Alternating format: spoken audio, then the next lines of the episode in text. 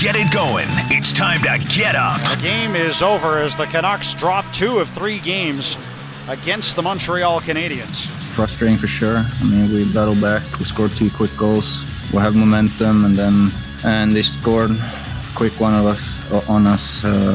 So, of course, it's frustrating. These guys are here to break it all down. Brady goes for the deep shot. He's got a touchdown! Scotty Miller! Let's have a little fun and make you a winner. They give you guys 3 hours in a row to talk? This is the starting lineup with James Cybulski and Perry Solkowski. Rise and shine, Metro Vancouver. It is Monday, January 25th. It is game day here in the city once again. How you doing, everybody? James Cybulski here, Perry Solkowski there, Greg Ballack on the other side of the glass. This is the starting lineup here on your home of the Canucks, Sportsnet 650. Senators roll into town for what could be a critical 3-game set. The Super Bowl is set for 2 weeks from now.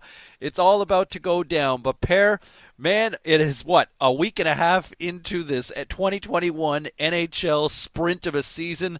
And I guess what the sprint is on, not only for the players, but also for the fans as well, because the heat is on this Vancouver Canucks team going into tonight, man.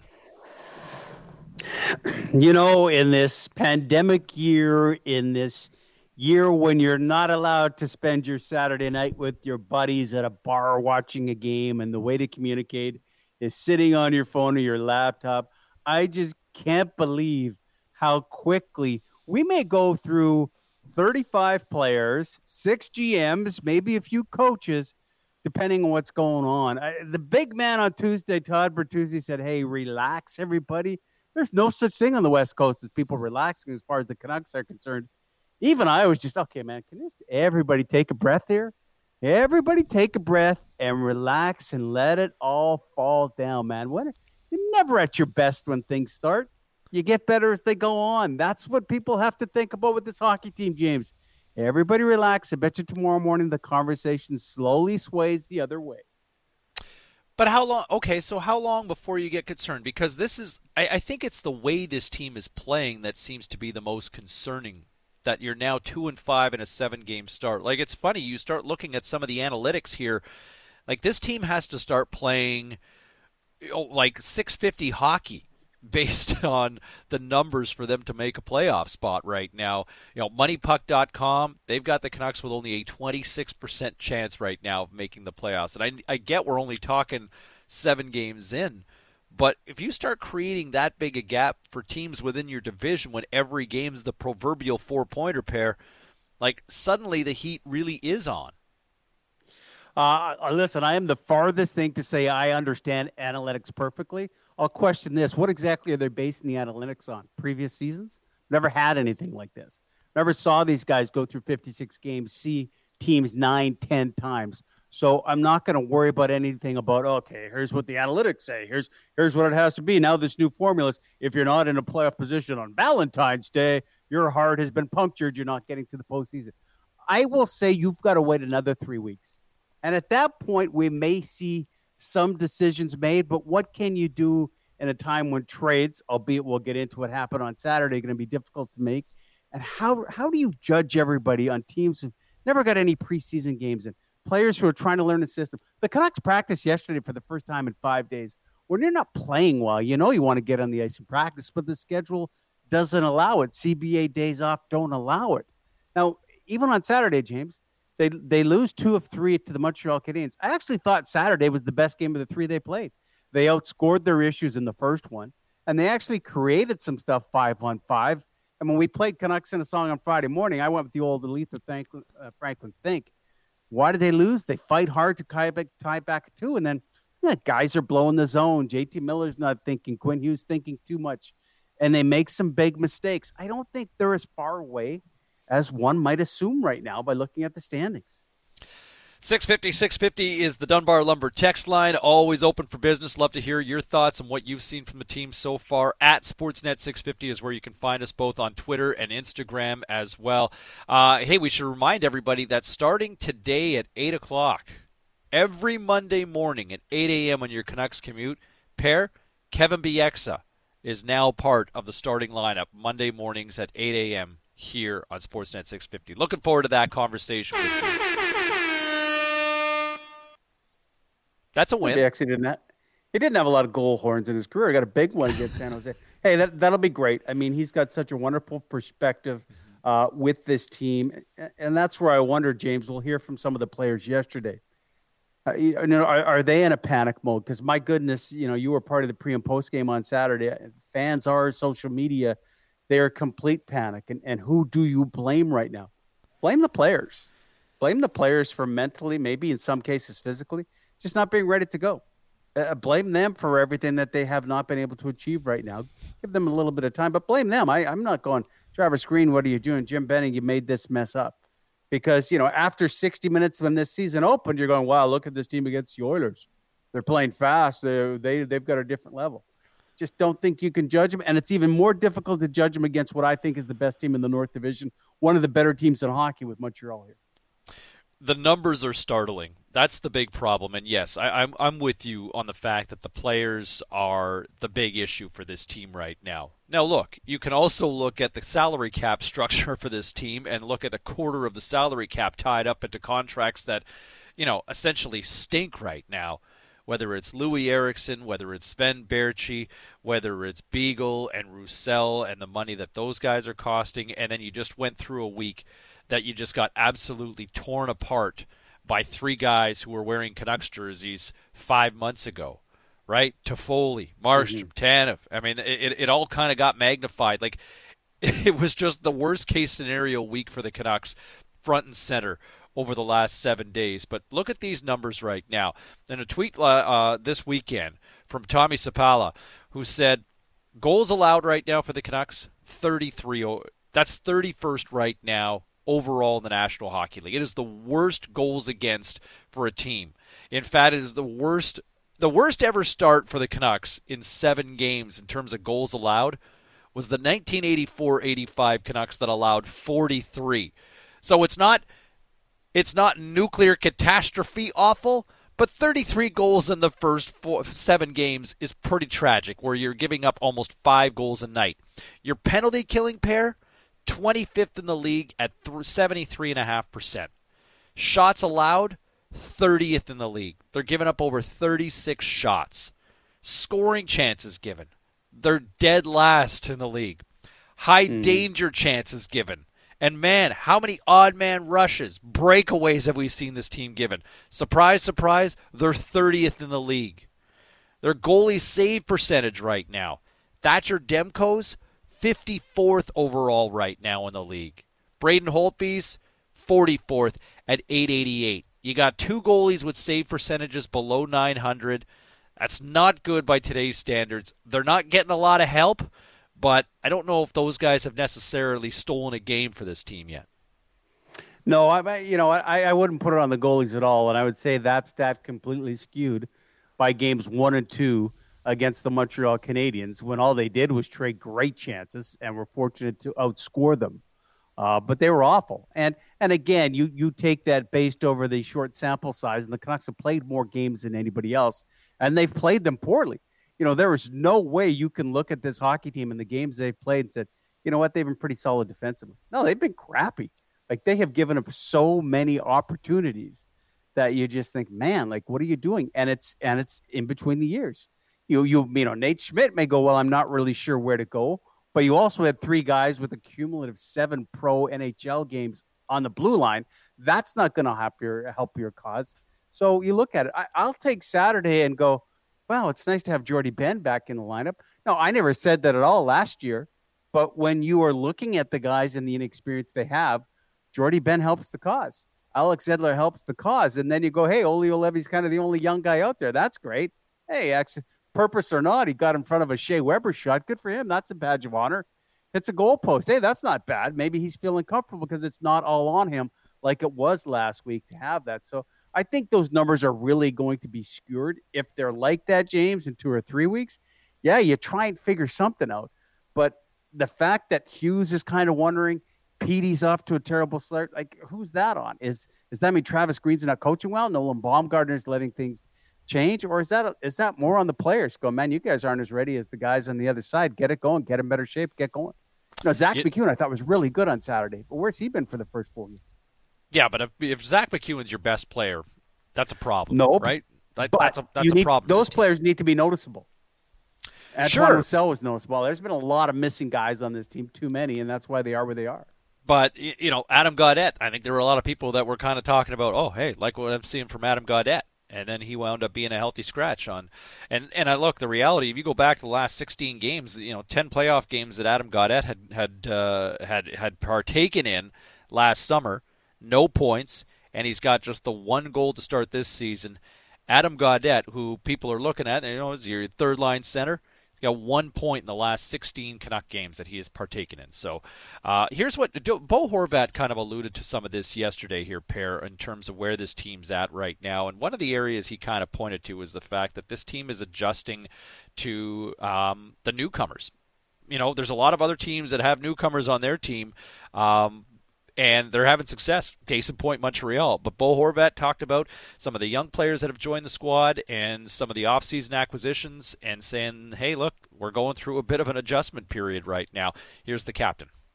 It's going to take some time for the new guys to get used to the systems and the way we play and how we play. So, I mean, you know, they're doing a great job in trying to learn everything in such a short amount of time. It's just going to... You know, we have to pull them along with us, and sometimes that takes time, but we have to figure it out here soon because, you know, we're falling behind and we can't be right now.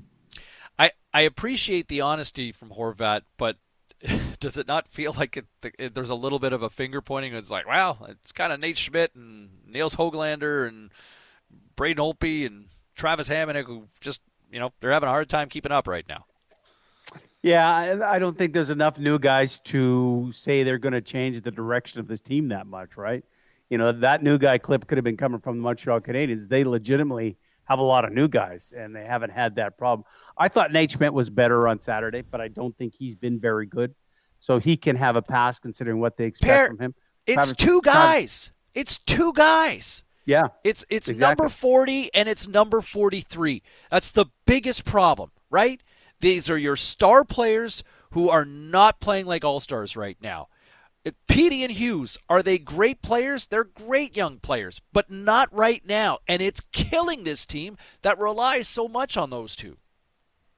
Well, and it was the word that the coach tried to really comfort everybody in his post-game comments on Saturday. If you didn't hear, he goes, yeah, I thought that might have been the best game we played, the best 50 minutes we played. So you come up with that after on Thursday night when you're spitting and you're upset and you use the word immaturity. Well, if we have to take a multiple choice quiz as to who do you think Travis Green was referring to when he talked a little bit about immaturity? Well, I might guess could be a little bit of what 43's been up to, what 40's been up to, what new number former 89 wearing 96 and didn't play on Saturday Adam Gaudette was up to, who again was an extra.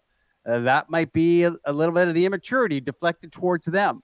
But, yeah, it is two guys, but the rest of the guys have to be better too, have to be smarter. But new guys? No, Captain Bo's just going to an old phrase. You got two new guys. One of them's hurt. One of them's in goal and only plays every second game. And I'll tell you what, I thought Höglander was good. They put Höglander out with Sutter in the first period with McEwen. I said, that line works. Big guy's actually hitting somebody. Sutter's defensively responsible. And Höglander's buzzing around there. He has not been the problem.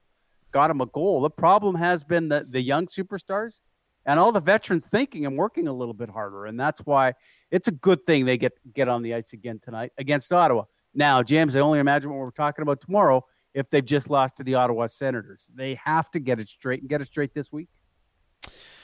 They do need to tighten it up and tighten it up quick because you've got three games against the Sens here starting tonight. You got Winnipeg Saturday, and then you're on the road against the Habs and the Leafs, and it just gets tighter and tighter with this schedule. Lots to get to. We'll get to the Super Bowl here just momentarily. Quick thought here on, hey, we had a blockbuster trade in the NHL over the weekend as well, and it impacts, obviously, the Gord Downie division, the All-Canadian division, as Pierre-Luc Dubois goes to Winnipeg in exchange for Patrick Laine. Quick thought on this. I'll say I love the 1-2 punch that the Jets now have at center. You know, the fact that you were able to afford to cut bait on Patrick Laine, and I'm a Laine fan, But the fact that you now have Scheifele and Dubois as your 1-2, and you are set in the middle with two guys in their 20s, and you've still got strong wing play with Ehlers and Connor and Wheeler. I mean, I like this move for the Jets in a big way. I think it works for both. Columbus makes the trade, and then they go on win Saturday. They beat Tampa Bay. You can't have the issue between Tortorella and Jean-Luc Dubois suck energy out of the room. And it certainly was interesting. If you watch Hockey Night in Canada, Ron McLean, who joins us every Friday, with a long interview with Pierre-Luc Dubois, and still kind of avoided why he wanted to leave.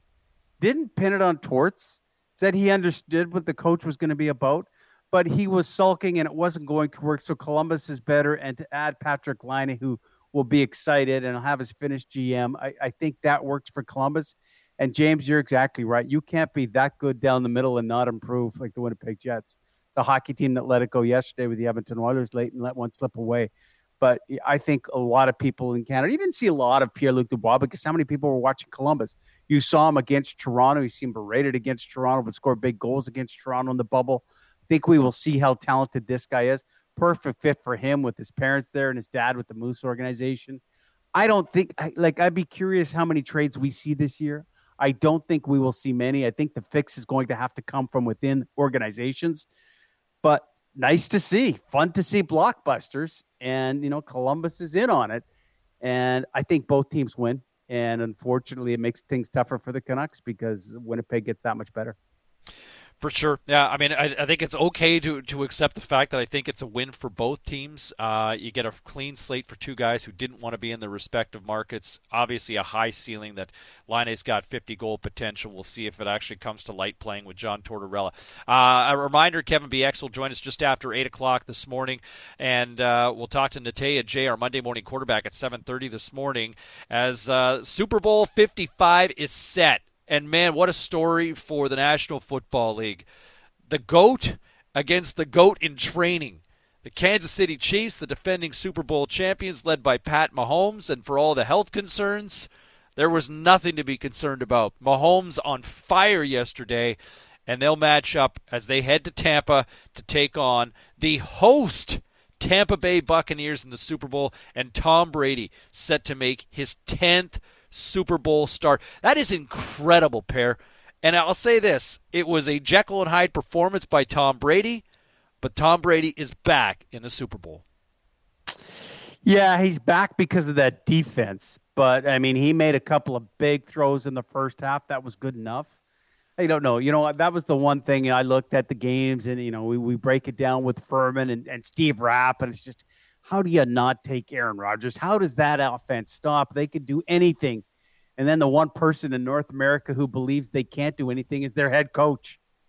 You take the ball at a guy who's had one of the greatest years ever to say, you know what, we're going to kick a field goal. I cannot believe the stupid coaching decisions that have been made. And so you can talk Brady, you can talk Buffalo, you can talk Packers, but when you're going to talk about Mahomes, talk about the coaching staff.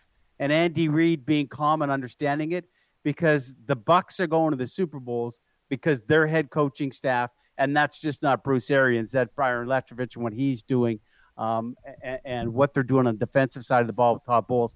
That staff was better than the Green Bay coaching staff and Matt LaFleur, because the coaching staff made some stupid decisions and cost the Packers that football game. Well, I mean, Matt LaFleur, for all the buzz that people have had about Matt LaFleur and the job he has done in Green Bay, he's got to wear it. I mean, that all kind of evaporated after yesterday. I just a horrible call to elect to settle for a field goal at that time of the game, because if you ultimately fail to deliver on fourth down, Pear, look where you've got the Bucs backed up. Right? Yes. You got them backed up. The goal line is on their heels. So if you've got them backed up, you're right there. Aaron Rodgers, and man, you talk about the complicated relationship that he's had in Green Bay and how it's, if you want to interpret it, kind of throws his coach under the bus after the game as well. Basically, that wasn't my call. But Aaron Rodgers, I mean, that was a game that I thought he had a lot from a legacy standpoint on the line. He's now 1-4 in title games in the NFC Championships. And only once has he ever had to go through a road to face a Brady or a Manning, and he failed yesterday at home. I mean, Aaron Rodgers, you know, for all that conversation about how great a quarterback he was, we talked about this at length on Friday, Pair. A guy who, in the prime of his career, at the same time that Manning and Brady were in their primes, Rodgers was in the discussion as being the best quarterback in football. But when you are 1-4 in NFC Championship games, you cannot be in that same conversation as Peyton Manning and Tom Brady. A subtle flex graphic that they put up prior to the end of the game when they're going through all the Brady nunch, you know, just the craziness of 10 Super Bowls. But they also put up a stat. And it was a picture of Brady. It was a picture of Aaron Rodgers, and it was a picture of Drew Brees. You know, all Hall of Famers, and they all had the number one beside as far as winning NFC championships. And that just brought it home that Tom Brady did in one year what Rodgers has only been able to do once in his career, what Brees has only been able to do once in his career. It does say something to Aaron Rodgers, but how you take the ball of his hands and go, you know what, we thought it, we thought we had a chance. And I did see somewhere where that they broke it down, and the odds of them scoring and then scoring again were 10%. The odds of them going for it and fourth down and scoring, and again, the 2-point conversion was 10%. I don't buy that. You know, you can break all your analytics down. You got to understand the game and the emotions of the game. You give him the ball. Now, Aaron Rodgers could own it too, James, because on that third down, I think he gets to the end zone if he wants to run. He just wasn't thinking.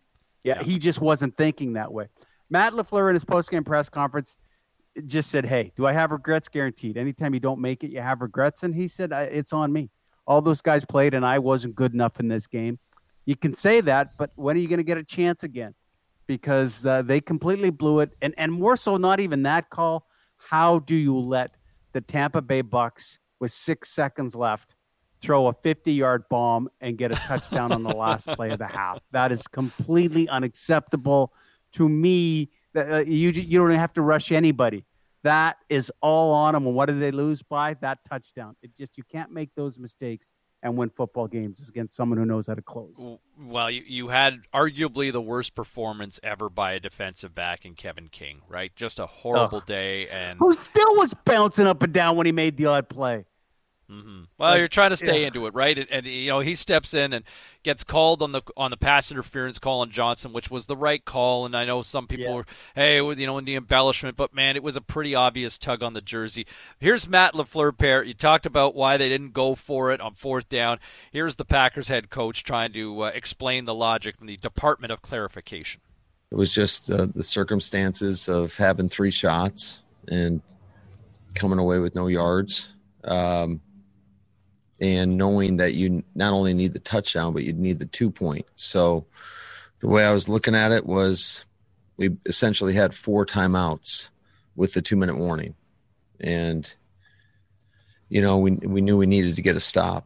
And I thought we were going to have a stop there at the end, but, you know, we got called for the PI. And it didn't work out. And now you got 6 months to kind of wear it and let it digest over the next 2021. But you know, Pear, I guess from a positivity standpoint, like let's give some credit here to Tom Brady and the Bucs. Bucs become the first team in NFL history to play a Super Bowl in their own stadium. Brady, the oldest player at any position to play in a Super Bowl.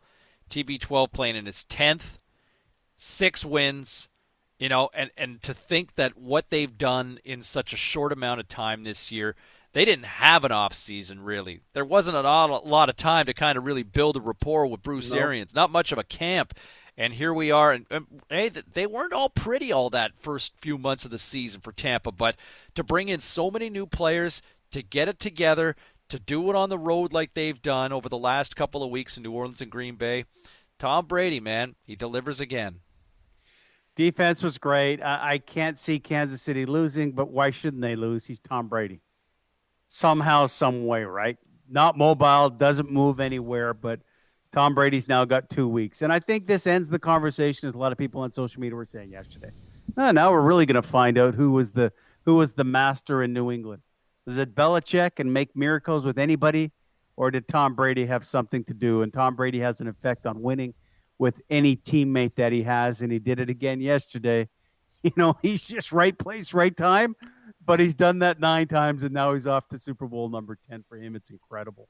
Yeah, at 43 years of age, I'm with you. I like the Chiefs, and it's remarkable to see, like, for everything that Tom Brady's done, look at what Pat Mahomes has done in 3 seasons as a starter, right? I mean, got to the AFC Championship, and just because he didn't have the ball last, they come up short in his first foray in the AFC Championship. Super Bowl bound last year, Super Bowl bound again. I mean, with what we're seeing from Pat Mahomes, here's a guy, you know, turf toe, concussion, he throws for 325, right? And all he did was look at his 2 big guns. When you think of the Chiefs, Tyreek Hill, Travis Kelce, all day against a great Buffalo team that had won 11 of their last 12. The only loss pair came to a Hail Mary at the hands of Kyler Murray and DeAndre Hopkins, and the Bills had absolutely nothing to show for against the Chiefs yesterday. How after a quick start, I mean, Kansas City got up. They said, oh, we got a little punch in the mouth here. Let's go. And they demolished a really good Bills team.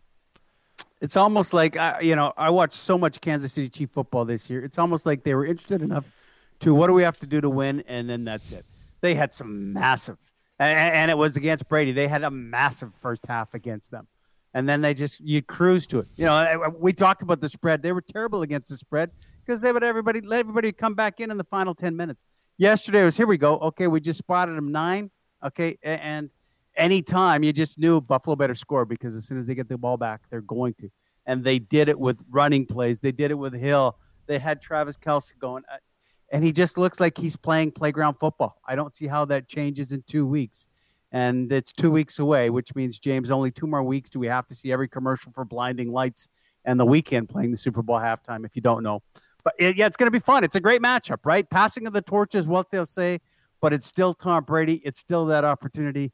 And Tampa Bay gets to be the city of champions in the worst possible year for sports, to have the greatest teams in your own city and not be able to attend. Now you got the Rays, you got the Lightning, and now the Bucks. Man, Tampa, the new title town. All right, 27 minutes after 6 o'clock here on this Monday morning. He's Perry Solkowski. I'm James Cybulski. Coming up in a minute, well, fire Benning was trending again here in Vancouver over the weekend. But I'm going to tell you why it doesn't make sense to fire the Canucks GM, at least not yet. We'll get into that next right here on your home of the Canucks, Sportsnet 650. You know, I always like to take this opportunity to talk about myself.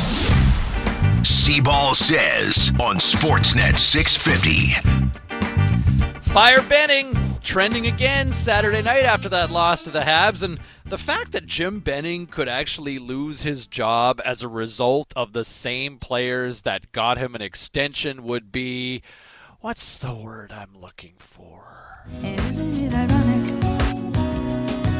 Don't you think?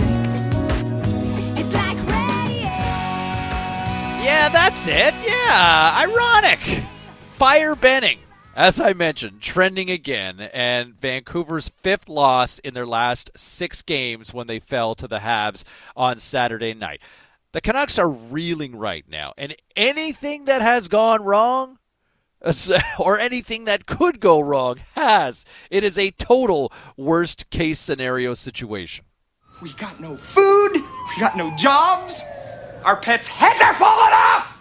The big problem right now is Elias Pettersson and Quinn Hughes. They just aren't playing like all-stars right now. Petey finally scored on his first on a deflection, but he's a shell of himself at the moment. And Hughes just seems out of sorts, right? I mean, big minutes, but big turnovers with it. Quinn Hughes, 9 minutes into this period, so lots of time left at 2-2. There's a turnover. Back in comes Tatar. Quick shot, score! Yeah, it hasn't helped matters that over the last 5 games, 3 players that the club let walk demolished the Canucks. After Markström and Tanev proved their worth in the Flames' 2 wins over Vancouver, Tyler Toffoli scored 5 in 3 games and could have easily had more. Petrie with room, wrist shot, tipped in. It's a hat trick for Tyler Toffoli. You throw in the fact that the club couldn't afford those guys because a quarter of the team's payroll is tied up in players that are either not playing or stuck on the fourth line, and it's a bad look. The replacements haven't been dynamite either. But firing Benning 7 games into the season makes no sense. What's the solution? Say the club punts Benning.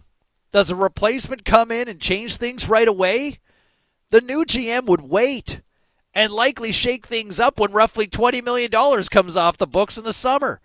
And then in about 17 months, you're officially free of Eriksson's albatross deal along with Beagle and Roussel. Financial relief is on the way, but there's no quick fix. And here's the other thing. Do you really believe that Francesco Aquilini wants to pay for 2 GMs right now? I think we've already learned that money is tight. Benning's biggest wins are his biggest problem right now. The franchise players aren't playing like it. We got a lot of things to work on. I need to be better. We need to play better defense. If it continues, it'll be a nightmare season for a team that has real expectations for the first time in 8 years. The Canucks actually might need a closer in management to replace Benning at some point. But after giving him an entire offseason to sort out the roster, punting the boss less than 10 games into the season will not fix anything in the short term. The only fix right now will have to come from within. But if by mid-season this team isn't turned around and someone is out there that you believe in, I think it's fair. We're coming up on 7 years on Jim Benning. The retool didn't work. The rebuild is finally promising, but the question is, do you trust it? A step back this season wasn't inconceivable for the Canucks, but it seems like a step backwards is unacceptable. The only GM to serve here longer is Pat Quinn, and it feels like right now we've reached Benning's sink-or-swim moment with the Vancouver Canucks. And that's this morning, Seaball Says. I think any GM and or coach for that matter, it's a pretty good scenario to come in when the team's at rock bottom and you're given the phrase, we're going to rebuild. All right, let's see how we're going to rebuild, because that buys you usually 2 or 3 years. And if you can show some progress, that's going to get you your extension. Jim Benning has been here for a long time. If this team wins a Stanley Cup, I'm not so sure Jim Benning is the guy. It normally doesn't work that way. You are thanking everybody. Steve Yzerman's hands were all over the Tampa Bay Lightning winning a Stanley Cup. He wasn't part of the organization when they did it in September. My question is, James, is this. How do you look at a 56-game schedule when you're playing teams 10 times and say this is a fair assessment of where this team is? That, to me, will be the biggest struggle for the Aquilinis in making a decision. And make no mistake, they are fans first. They say it all the time. And being a fan of this team, and watching what happened in Calgary and then Montreal coming here, you're going, oh, damn, you kidding me? Could have used Tanev. Look how messed up we are on the blue line. Markstrom, I think they realize $36 million over the next 6 years. They will probably at some point go, yeah, I'm glad we didn't go there with him. But I don't think it's on Jim Benning. I don't think now, yes, trend it all you want. I can't see too many teams in the NHL making any big coaching and or GM decisions in the next month. Going, we've got to let these teams get together. We got to let our plays get going, because this has been strange.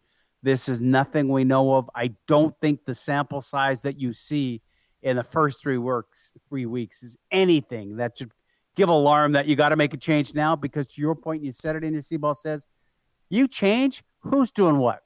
You're not making any trades. You're just riding and watching from a press box as a GM, and then you're working on the summer. That may be the one thing. Maybe they're not comfortable with Jim negotiating deals and how this team's going to get it done, because it's a massive summer with Hughes and Pettersson, PD changing agents, we find out on the weekend. But I think Jim Benning should be here for this year, Travis Green this year, and now the rope becomes very, very short next year, because the expectations are as high as they can be. I think you have to look at Benning's situation with the salary construction for this roster, that you've got a quarter of your salary tied up into guys that either aren't playing right now or guys that are playing on the fourth line.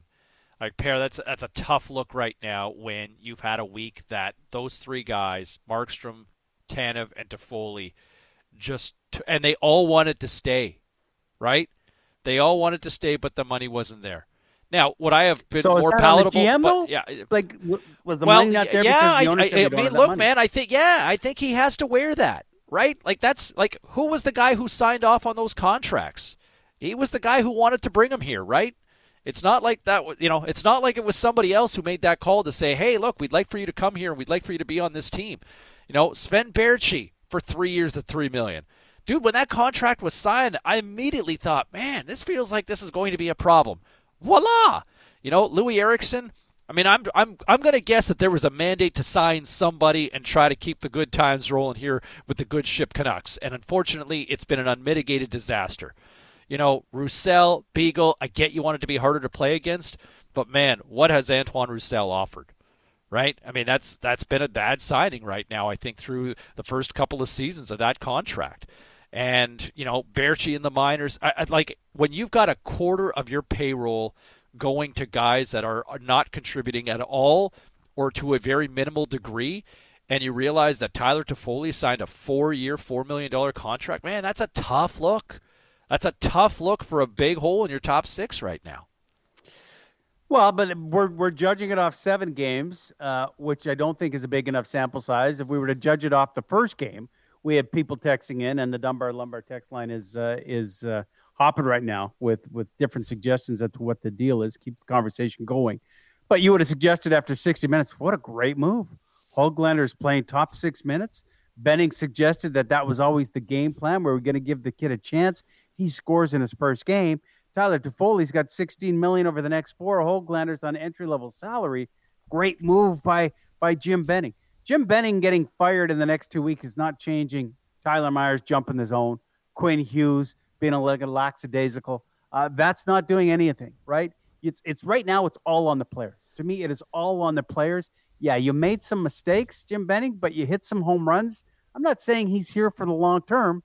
I'm just saying right now, that's a knee-jerk reaction that does nothing to this team.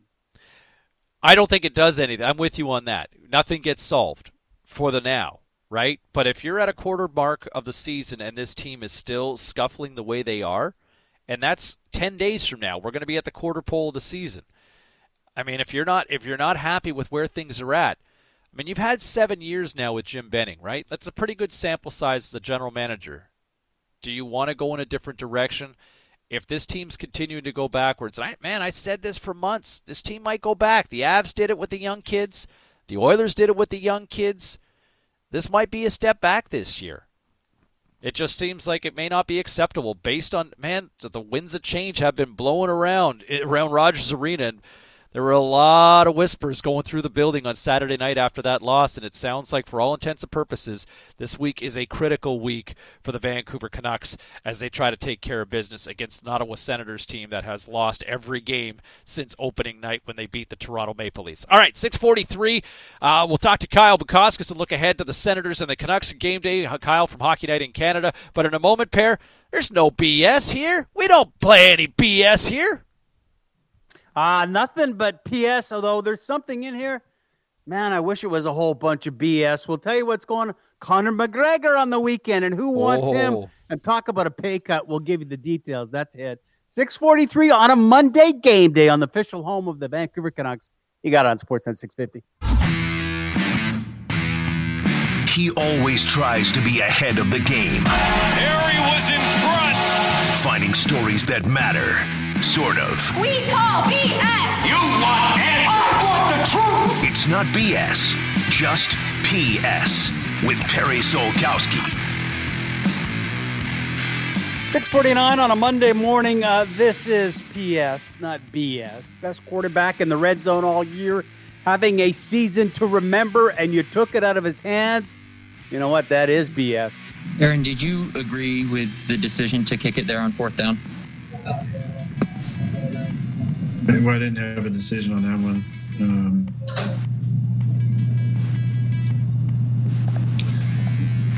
That wasn't my decision.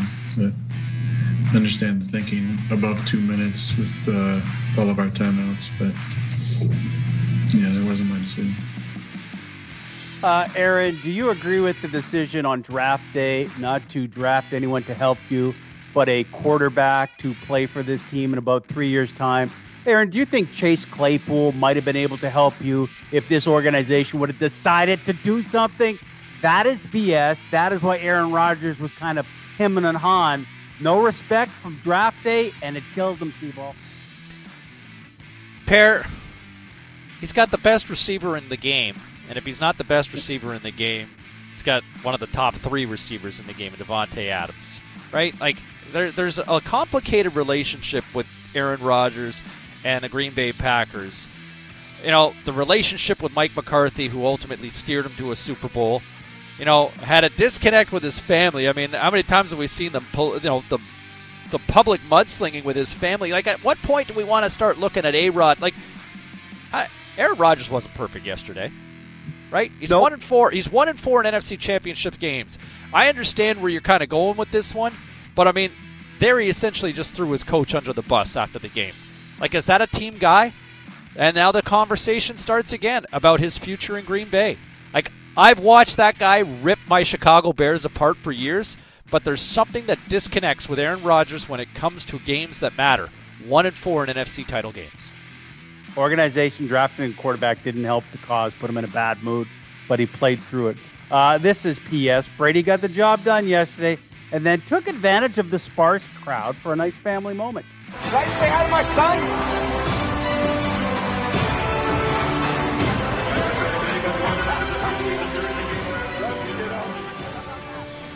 Yeah, Brady reaches out. His son Jack comes down.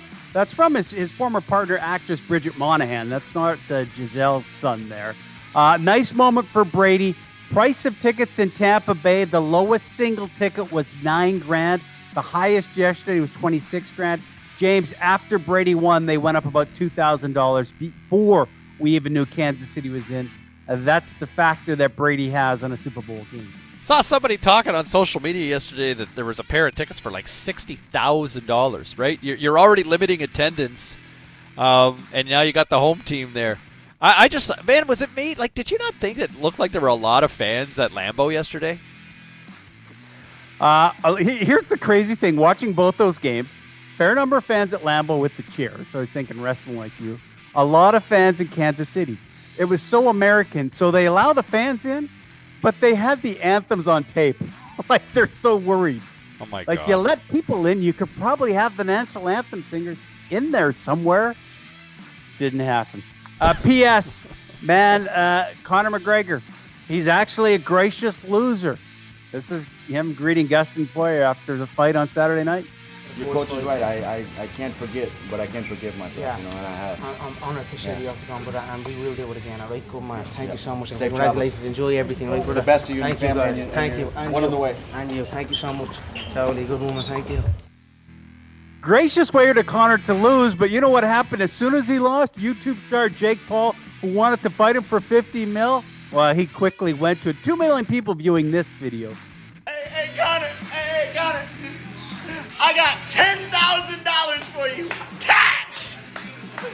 Cash, baby! Cash money. Oh, you had $50 million. You know, James, I've never been a Conor McGregor fan, and Jake Paul I'm not sure about, but after seeing that, I go, that'd be fun if Conor McGregor said, yeah, I'll jump in with you, kid, and just knock the crap out of him. Money talks. I mean, McGregor has suggested he wants to fight, 7 times in about 18 months, which seems incredibly unsustainable considering it took a year for him to fight from last January to this. I'll tell you what, to me, what's next for Conor McGregor? How about Nate Diaz? Trilogy fight there, pair. They each got a win under each other's belt. I think Conor needs a win. I think he also needs Nate Diaz to kind of put the shine back on, a fight that I think everybody would jump on board to see. Hey, listen, he admitted he got beat, and he said you just can't stand the octagon that much. Did you see that knockout? That knockout, he got his ass, that was as decisive a knockout. Man, Poirier took him to town. But Connor said he should have. It's almost like, hey, he's a good fighter. I haven't been fighting. You can't come into this octagon and be as sharp as I hoped I would be. He goes, I trained hard enough. Couldn't get it done. And he also said, listen, I'm going home to my family. Normally this would really piss me off. It doesn't. And he's coming to grips with his new reality as to how he does it. And I don't mind this side of Conor McGregor not needing to be the sideshow before he jumps into the octagon. That's it. No BS, just PS on this Monday morning. It is 6:54 here on this Monday morning, and it is game day in the city. The Ottawa Senators roll into town for the first of three games this week here, and we got you covered on Sportsnet 650. Kyle Bukauskas, who covers the Senators here for Hockey Night in Canada, and Sportsnet will drop by and join the conversation. 650, the Dunbar-Lumber text line. A lot of you jumping in on the future of Jim Benning and where this team's at right now. We'll dive in. It's game day, Canucks and Senators, and we got you covered right here on your home of the Canucks, Sportsnet 650. Let's get it going. It's time to get up. The game is over as the Canucks drop 2 of 3 games against the Montreal Canadiens. Frustrating for sure. I mean, we battled back. We scored 2 quick goals. We have momentum, and they scored a quick one of us on us. So, of course, it's frustrating. These guys are here to break it all down. Brady goes for the deep shot. He's got a touchdown! Scotty Miller! Let's have a little fun and make you a winner. They give you guys 3 hours in a row to talk? This is the starting lineup with James Cybulski and Perry Solkowski. Hey, it's 7 o'clock. What's going on? So glad you could join us. It is game day in the city. 12 hours from puck drop as the Canucks welcome the Ottawa Senators for a 3-game series. Another 3 in 4 nights. James Cybulski, Perry Solkowski will catch up with Kyle Bukauskas in a few minutes from Hockey Night in Canada and look ahead to what the Senators bring into town after a tumultuous week for the Vancouver Canucks. They'll try to get back to their winning ways in a favorable matchup, in theory, against an Ottawa Senators team that was picked pretty much by everybody, Pair, to be the bottom feeder of the All-Canadian, the Gord Downie division, if you will. And the Senators, after a promising opening night, have pretty much done what everybody expected them to do, and that's lose. They've lost 4 straight since that opening night win, the latest coming on Saturday night, falling 6-3 to Winnipeg. Yeah, and it's not like it's been easy, though. I mean, they've been in on a lot of games. That's a young hockey team. You get them traveling, and I don't think you ever want to be in a position where you look and the Sens are coming to town and the Canucks are, and the fan base are going, well, if we can sweep this.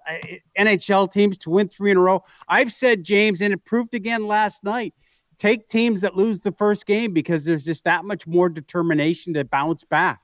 Thought Montreal would certainly bounce back after losing. You saw the LA Kings beating St. Louis last night. Teams that lose seem to bounce back. It's good it's Ottawa and not Montreal, and I think some of the problems last week were exasperated because they were playing such a sound hockey team in the Montreal Canadiens. But all right, you had a day to practice. They needed it. Players were saying, man, we needed just more touches with each other. You can't go out there and get a feel for your playing partners and your line mates when it's, you know, you can't make mistakes. And they have. They made incredible mistakes last week. I think even though they lost Saturday, they probably played the best game of 3 against the Montreal Canadiens. And take that, build off it, eliminate some of the stupid decisions they've made by veteran players.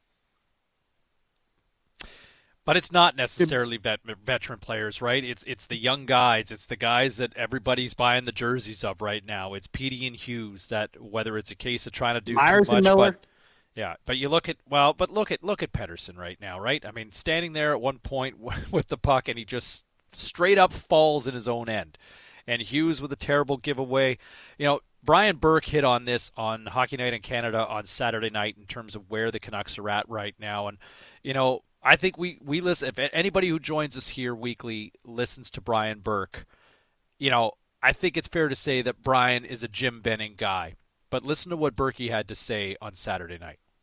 Jim Benning's under tremendous pressure. His team is top-heavy, and so when one player struggles, it's really noticeable. Right now, it's Pettersson, and when one of their top guys struggles, it's really noticeable. They're in cap hell. They've got $6 million in dead money. They've got Loui Eriksson's contract, and so right now, to fix this problem, they're really handcuffed. And so the pressure on Jim Benning, it's always there when you're a GM. You feel the pressure constantly, but that's a tough market to be struggling in, and right now they're scuffling big time. So there's Brian Burke, and, man, he can speak to the heat when things are going sideways here in this market. But at the same time, I think Brian nailed it, right? I mean, this is a roster that has its flaws in terms of how it's built. And, look, if Petey and Hughes aren't clicking on all cylinders, It's very noticeable with this franchise on the ice, Pair. Well, and I know some people in fire Jim Benning was trending on Saturday. Berkey said there, he's in a tough situation to fix it. I think Jim Benning did a nice job of moving things around in the summer. I think it started poorly with free agency, but he wasn't going to be able to pay that money to Jacob Markström. Tyler Toffoli did hurt, and it hurt more last week than ever. But to all of a sudden fire a Nate Schmidt, go, that works. To make sure you can find a Travis Hamonic, which we haven't seen the best of. A guy hadn't played hockey for a year. So, yeah, Berkey said, I think the word he used was scuffling. Jim Benning's scuffling because Jim Benning's going, I really don't have a whole bunch of moves I can make. I trusted that I gave you guys enough help, and now you're not proving that you were playing as you did in August. All he can do is almost like a fan base and like the ownership, watch and go, Petey, what are you doing falling at the blue line? Mizey, what are you doing pinching in there? Quinn, let's play a little defense first. Like, you've put your chips out there, said Travis, see what you can do with these guys. Travis uses the word Thursday of immaturity. Yeah, okay, everybody be better on the ice. I don't think this hockey team is as poor as it started. They'll be better, and it has to start tonight. But I think you use Berkey's clip for a lot of situations when a GM don't have any moves, right? Mark Bergevin, what would he do if the Montreal Canadiens weren't in sync right now? He's in trouble. What's he going to do? Everybody's top heavy. Everybody's at the cap. You're not going to see a lot of moves, James, this season. You are what you are. I hope your team can play. I don't know if you can say that everybody's top heavy, right? There are some rosters that are pretty balanced. I mean, you can get scoring from different parts. I would say look at the Habs. Right? I don't know if they have one clear-cut alpha, although Nick Suzuki certainly is heading in that direction. Man, he might be, Patrice Bergeron version 2.0. Kid's got tree trunks for legs, 210 pounds, small, compact, and powerful, right? And just plays a big game and scored a difference maker again on Saturday night. But, Tyler Toffoli's playing on a third line right now, Pear. Like, you're getting scoring. Like, they got scoring throughout the lineup over the three games against the Canucks. I mean, when the Canucks score, and I think the playoffs were a perfect example of that, right? Like, the big dogs did it, right? Petey was over a point a game. Quinn Hughes putting up some big numbers. They were great. Tyler Motz chipping in, right, offensively. Sure, Brandon but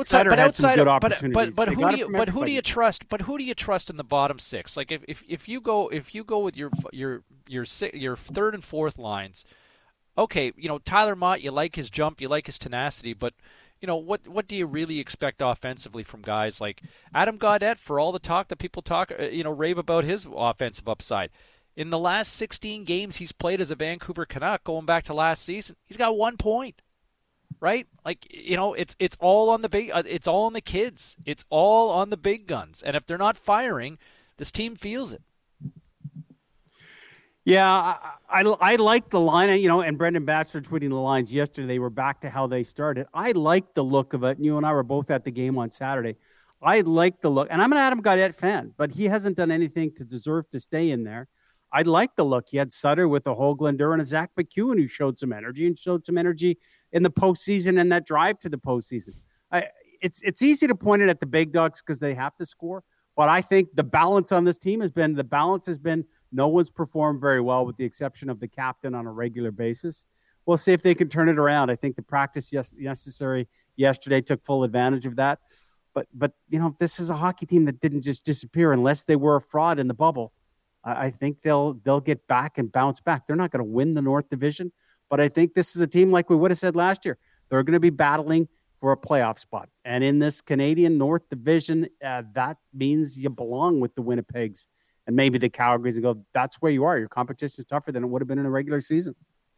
Well, I think the biggest question going into tonight's game, as the Senators roll in is, will there be a video tribute for Eric Goodbranson, who rolls in with the Ottawa Senators? A -5, by the way, so far to start the year. Kyle Bukauskas from Hockey Night in Canada joins us bright and early this morning to check in on where the Senators are at. Kyle, how are you, man? How's Campbell River?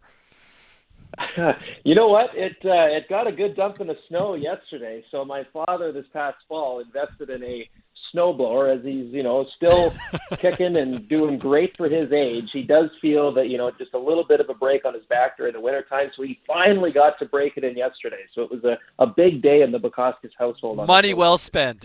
Wow. Yes, exactly. He had been waiting all winter.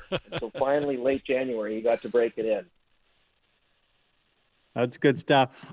Where do you sit? Do you think that's what we're watching in Vancouver, Kyle? A hockey team that's still trying to break it in?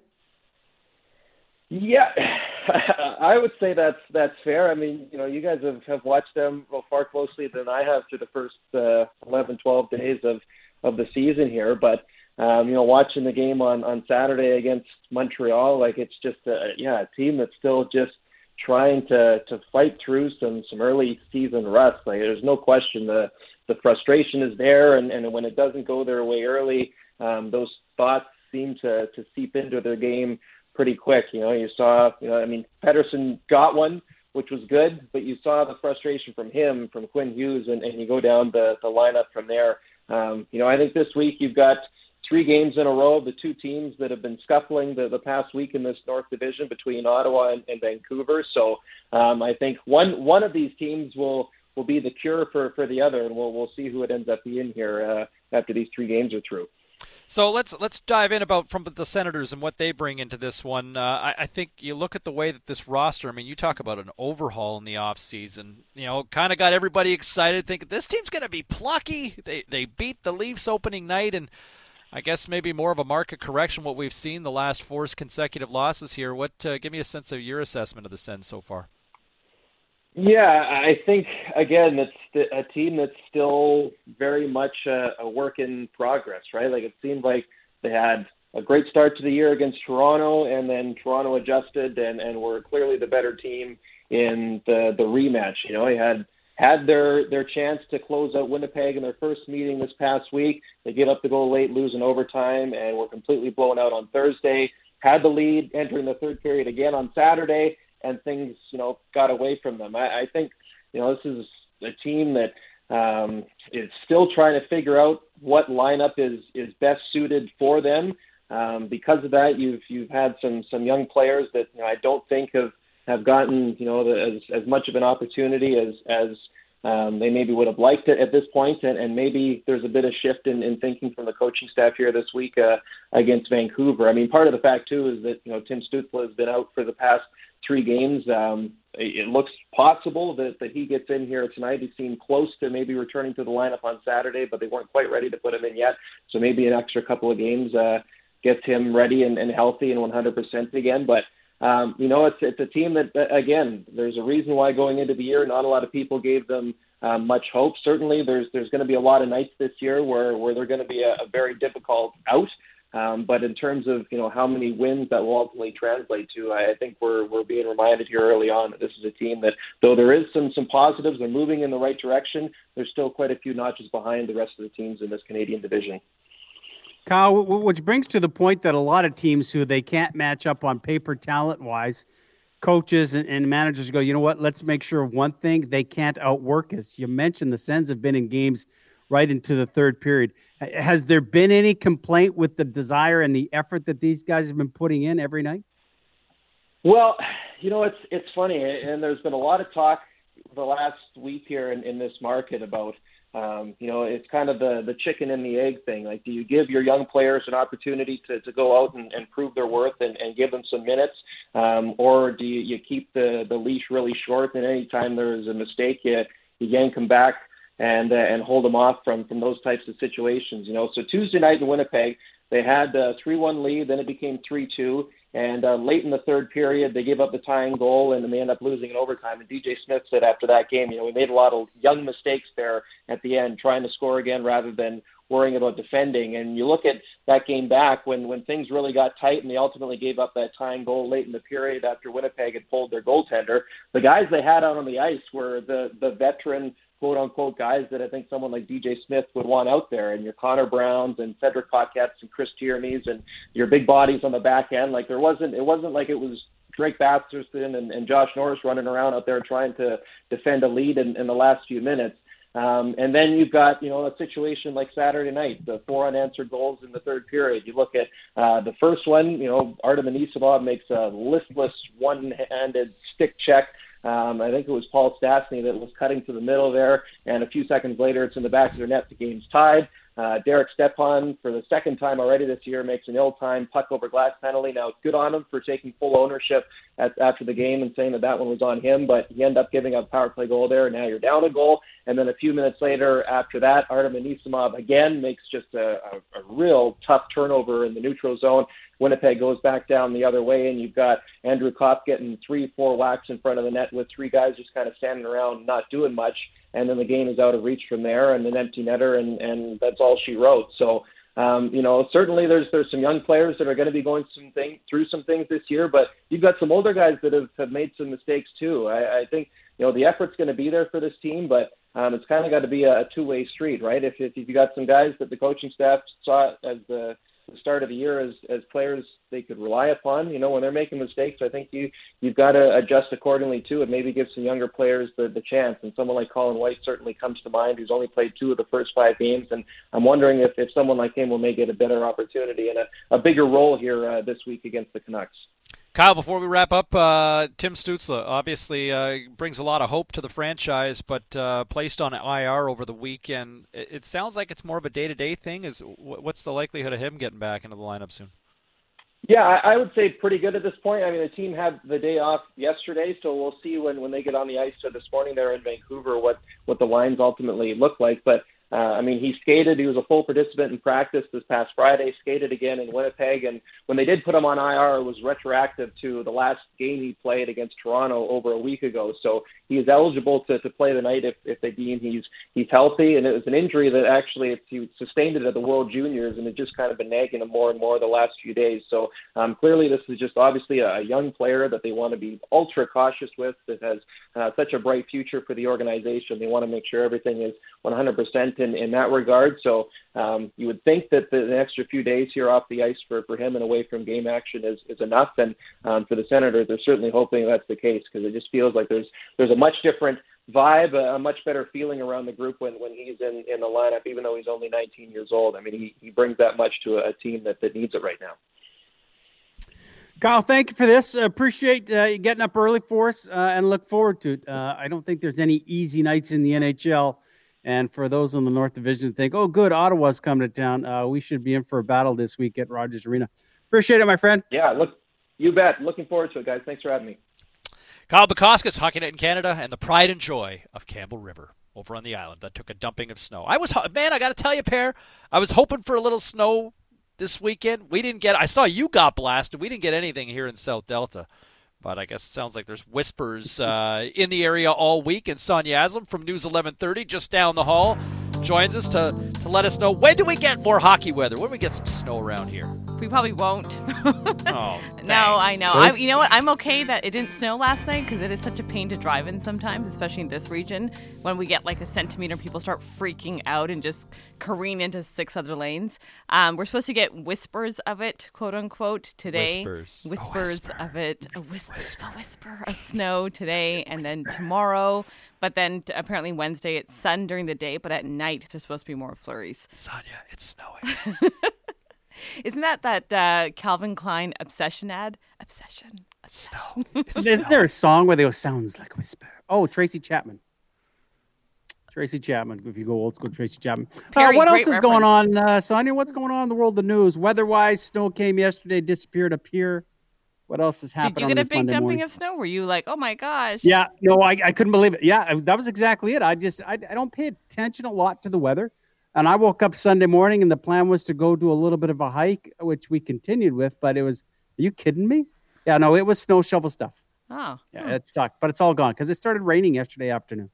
So it's gone on the roads, a little bit in the backyard, though. Yeah. So well, plus you're so high up in your lavish home in Port Moody, so... In my tent, yeah. Once you get past a certain stop sign, all of a sudden that rain turns into snow. It's a yurt. It's a yurt. Yes. That's too funny. No, news-wise, today marks exactly 1 year since we've had our first COVID case in Canada. So since then, we've had 700,000 cases, 19,000 deaths.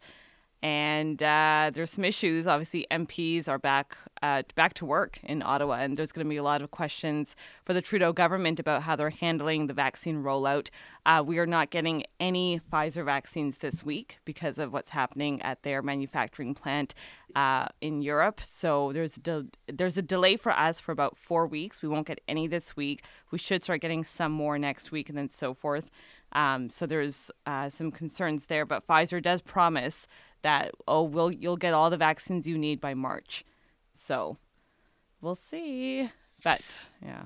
Also seeing this morning that Canada Post has announced delays as, 350 workers are reportedly in self-isolation in southern Ontario. So a good time to play the checks in the mail excuse. And I don't know if the Canucks have an excuse to play it all, though, Aslam. I mean, what do you make out of this? God.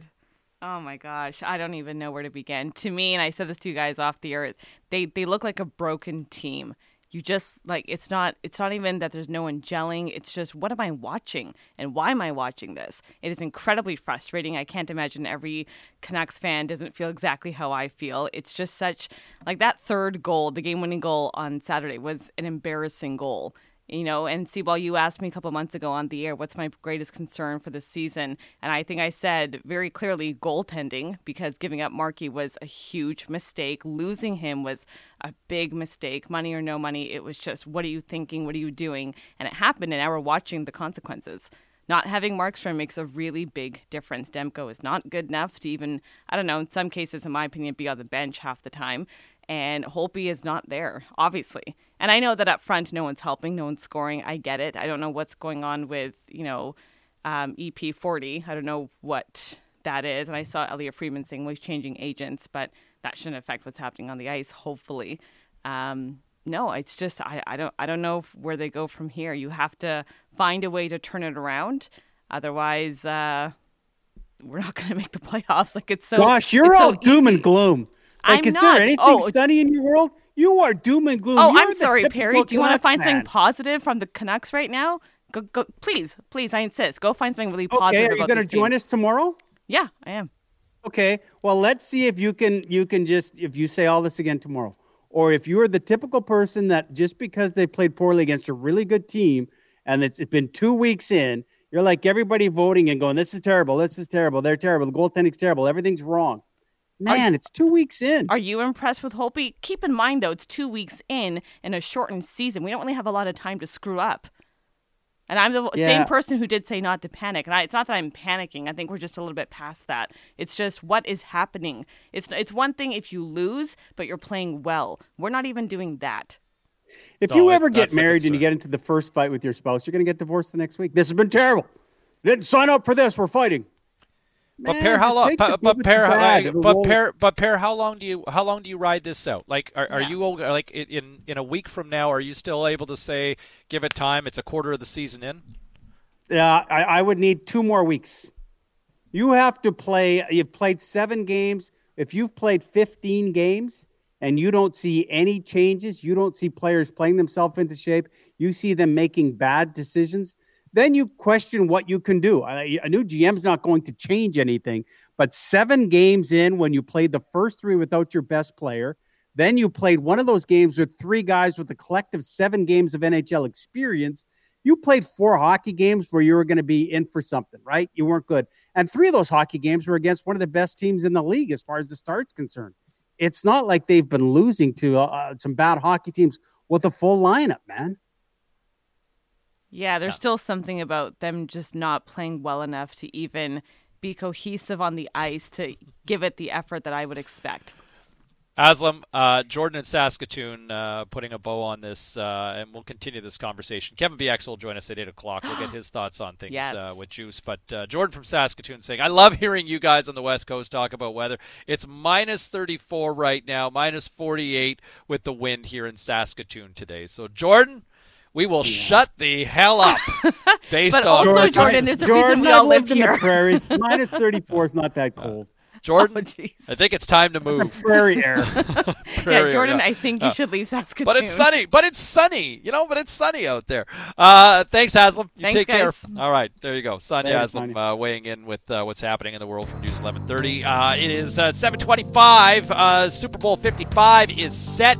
Brady and the Bucks, Mahomes and the Chiefs. It's about to go down, and Nataya Jay, our Monday morning quarterback, it's about to go down right here. It is game day, Canucks and Senators, right here on your home of the Canucks, Sportsnet 650. They're going to run a float pass. This side, touchdown! Kansas City! Kelsey, wide open, and it's human pyrotechnics dressed in red, white, and gold. Brady goes for the deep shot. He's got a touchdown! Scotty Miller. Now more of the starting lineup with James Cybulski and Perry Solkowski on Sportsnet 650. Super Bowl 55 is set. And man, from a marketing standpoint, the National Football League couldn't be happier. The GOAT against the GOAT in training, potentially. Tom Brady, Pat Mahomes, Bucks, Chiefs, and we got 2 weeks to get the hype train going. James Cybulski, Perry Solkowski. When it came to our respective picks for these games, I think I was pretty convinced that the Chiefs were going to get it done. I did not see the Pack rolling over and dying quite like that at Lambeau yesterday, though. You know what? I wasn't actually convinced the Chiefs. I thought Buffalo and Bills Mafia might be good enough to upset him, not knowing. I thought Mahomes would play, but I thought maybe the turf toe would get to him. I thought Aaron Rodgers was done, man. I didn't think. The Bucks had anything. I had Rodgers winning the Super Bowl going, what a year it was for him. Did it all. Gunslinger. And then so many crazy decisions in that football game. And, hey, you can't go wrong. 2 weeks of hype, and I think Mahomes will be okay, but Tom Brady, never say never. 10th Super Bowl is just the most ridiculous stat ever. Like, it's like you're going camping again. Yeah, let's go camping. We love that spot. He's going to another Super Bowl. There's 55 Super Bowls all time by the time 2 weeks from now, and he'll have played in 18% of them, almost a fifth of the Super Bowl matchups, which is crazy. Nataya Jay, our Monday morning quarterback, here joins us on this Monday morning. Natay, the finals are set, my friend. You ready? Oh, I'm ready. And you were spitting out a few Tom Brady stats. The one that was unbelievable to me was Tom Brady has a better chance to make the Super Bowl than Steph Curry has a chance to make a three-point basket. That's unbelievable to me, because when you think about Steph Curry, wow, splashing threes all over the place, man. But how hard is it to make a Super Bowl? Tom Brady's making it look easy. Well, and he had some help. Let's go through some of the massive plays over the weekend yesterday, Natay. First off, what does it do to a team? On a team that gives it up, how in the hell do you let a receiver get behind you when that's all they're trying to do with 6 seconds left in the clock before you go in for halftime? That was the play that I felt was going to lose them the game, because if it came down to the end, and as it did, they were down by 5. If that play never happens and he keeps the receiver in front of him, and it's just they just get a field goal, it had 6 seconds there. They had barely any time to do anything. So you're thinking, at the very least, don't let a guy score, and you're going up against Scotty Miller. Okay, he is one of the fastest dudes they have, okay? He has one trick. He's not going to run a slant. You haven't seen him run a slant all game. He's going to try to get behind you. So stay back, and if he catches it and you tackle him, it's over. You're going to half. So I was shocked by how unprepared Kevin King was in that situation, because you literally – are playing the NFC Championship. You have to be more situationally aware. He wasn't. Cost his team. I feel like that was one of the big plays that cost his team the game. Was that the worst – performance by a defensive back ever on a big stage by Kevin King? I like all game, like he got killed, out there. That was scored by Tampa Bay. He was on the opposite side of, right? And then he makes a play in the third quarter. Mike Evans drops a ball, and you see Kevin King standing up, shaking his head like he did something. Yeah. I'm like, come on, man. Yeah, trashed him. That was yeah. To me, don't gloat, man. Just. Even contemplating, it didn't even seem like Troy Aikman was, that they weren't going forward with just over 2 minutes left and fourth and goal, knowing, well, if they don't get it, we'll see what the Bucks can do from their own 8, and they might have another opportunity to put it in. How shocked were you on that call by Matt LaFleur to kick a field goal? I was shocked. I told myself, like, he's going to regret that call. And it's funny because we had a similar situation when I was in Edmonton in 2017 against Calgary. Same type of situation. We were down 7, driving down with, just over 2 minutes left. And at the time, we decided to kick a field goal, and everybody on the sideline was like, wait, why are we doing that? Wait, does he know something we don't know? Like, our head coach, and I love our head coach, but in that situation, like, the whole team was didn't understand it, because at the very least, especially for the Packers, you have to score a touchdown at some point, right? So to kick a field goal there, you still have to get a stop, and you still have to score a touchdown. So just go for it there, and, you have better field position and all your timeouts at the same time. So it made no sense, because the same situation presented itself after you kicked that field goal. You gained zero advantage from it. So I didn't understand it. I know nobody else understood it. And, if it had worked, maybe, but it's still the wrong call in that situation. I mean, Aaron Rodgers, you look at his post-game press conference, he's like, yeah, I thought maybe I had another chance. That's why I didn't run it in that situation. I mean, everybody at that time, thought they were going for it. I didn't even think there was a chance he would kick it. I mean, what are you gaining from that? So I was shocked, and it seems like every week we have one of these situations where, coaches are making the wrong calls. And I feel like, the solution would just have these coaches play more Madden, like these, you can go over these these situations over and over and over again, and then get it right when it counts. So, but it's unfortunate, because Green Bay definitely had a fantastic season, and, they had more chances to win that game, but that one hurts. I love how you just defaulted to a video game as being the solution for the real world. This is why you and I get along so well, Natei Ajay, our Monday morning quarterback here on Sportsnet 650. Let's flip over to the AFC for a moment, and you look at what the Chiefs did yesterday. I mean, that Bills team was really good this year, right? I mean, they won 11-12 going into this one, and the only loss, coming to the Cardinals and a Hail Mary. But they had no answer. I mean, you could question some of the plays and the decision-making, going for field goals with McDermott and company. But, I mean, that Kansas City team was head and shoulders better than the second-best team in the AFC this year. And it wasn't even close, Natei. Yeah, it wasn't, like, on all phases. Like, you looked at the Buffalo receivers getting zero separation. That's what we call strapped. They were getting strapped all game long. Mahomes, after they went down 9-0, the switch flipped, and it was over. And that was the Chiefs that we saw. We thought we were going to get coming to season, and they played a lot of close games. But that was the Chiefs we saw last year, when they were just going over, running over every team, and it seemed like they had that hunger. They had it this game, right? And after they went down 9-0, Josh Allen is after scoring 14 straight, it seemed like Josh Allen got a little flustered. He was a little rattled this season. The look in his eyes wasn't quite the Josh Allen we've seen. And it's interesting because the Chiefs, they have this ability, and only great teams, the greatest of great teams, have this ability where when they want to go, it's really nothing you can do to stop them, right? But when they get down 9-0, we saw this last year in the playoffs when they were down 24 to Houston. When they decide it's goal time, I mean, I've never seen them get stopped. And, with Mahomes, he's going to be a quarterback that's, in his third year starting, right? So if he wins this Super Bowl, he's won the MVP. And the other 2 years won a Super Bowl. So, like, I can't think of a better start. And it's just the best situation you can be in with the coaching staff and the type of talent they surround themselves with. It's going to be tough to beat this team in the Super Bowl. You almost have to play a perfect game. And then even when you play a perfect game, you leave him with 30 seconds left, and he's going to score. So I don't see a way a team beats this team when they're on their game. And sometimes they don't even have to be on their game. They can be on their game for 30 seconds, and it's over. The interesting thing, and it'll be Mahomes, Brady, and everything. And I think the Pack, and we agree, the Packers were out coached yesterday.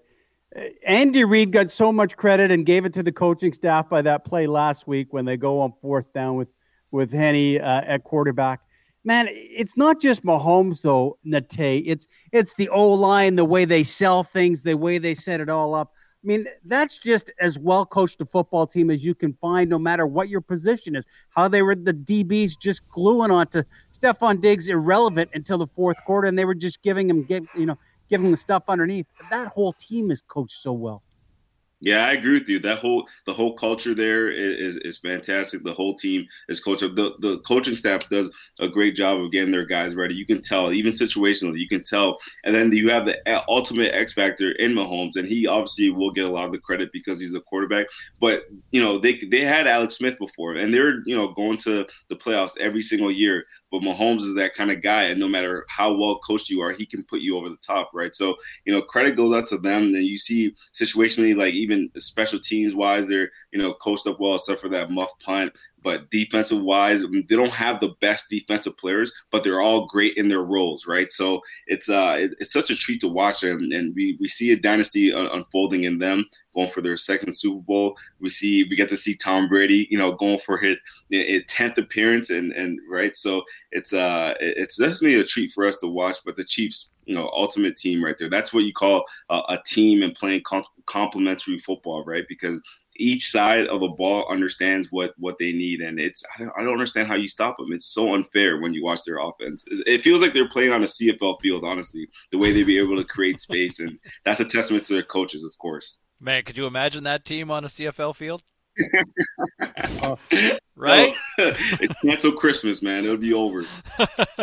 Hey, real quick, both Perry and I were just saying at the outset, we both like Kansas City. I jumped on the Chiefs when I saw the line at 3 yesterday. I just figured, hey, if it's going to move, I'll take 3 right now, even as the road team for the Super Bowl. Who do you like?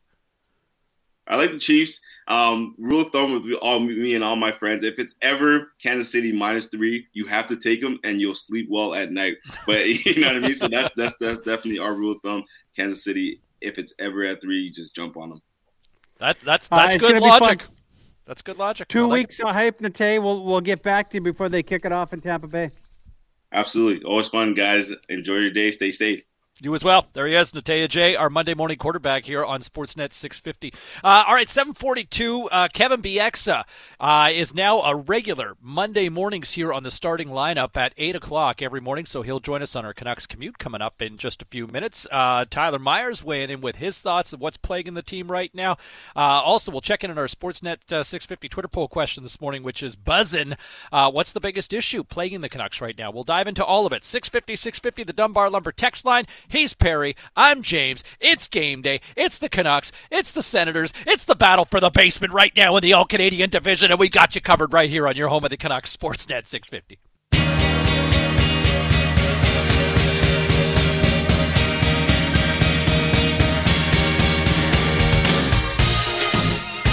This is the starting lineup with James Cybulski and Perry Solkowski on Sportsnet 650. 7:48, your Canucks commute coming up at the top of the clock with Kevin Bieksa, Hockey Night in Canada, former Vancouver Canuck. I'm James Cybulski, he's Perry Solkowski, kicking it with you as the Canucks back at it on the ice tonight at Rogers Arena when they take on the Ottawa Senators. And everybody trying to figure out exactly what the HE double hockey sticks is going on with this team right now, Perry. Well, they are, including a coaching staff that, you know, haven't been able to say, hey, guys, let's practice. Let's make sure everybody knows our systems. Let's do what we can. Tyler Myers, part of the media scrum yesterday, and was asked, hey, I mean, you were part of it. Expectations so much higher. What do you think, in your viewpoint as a veteran, needs to be done for this team to be successful and have a good week against Ottawa?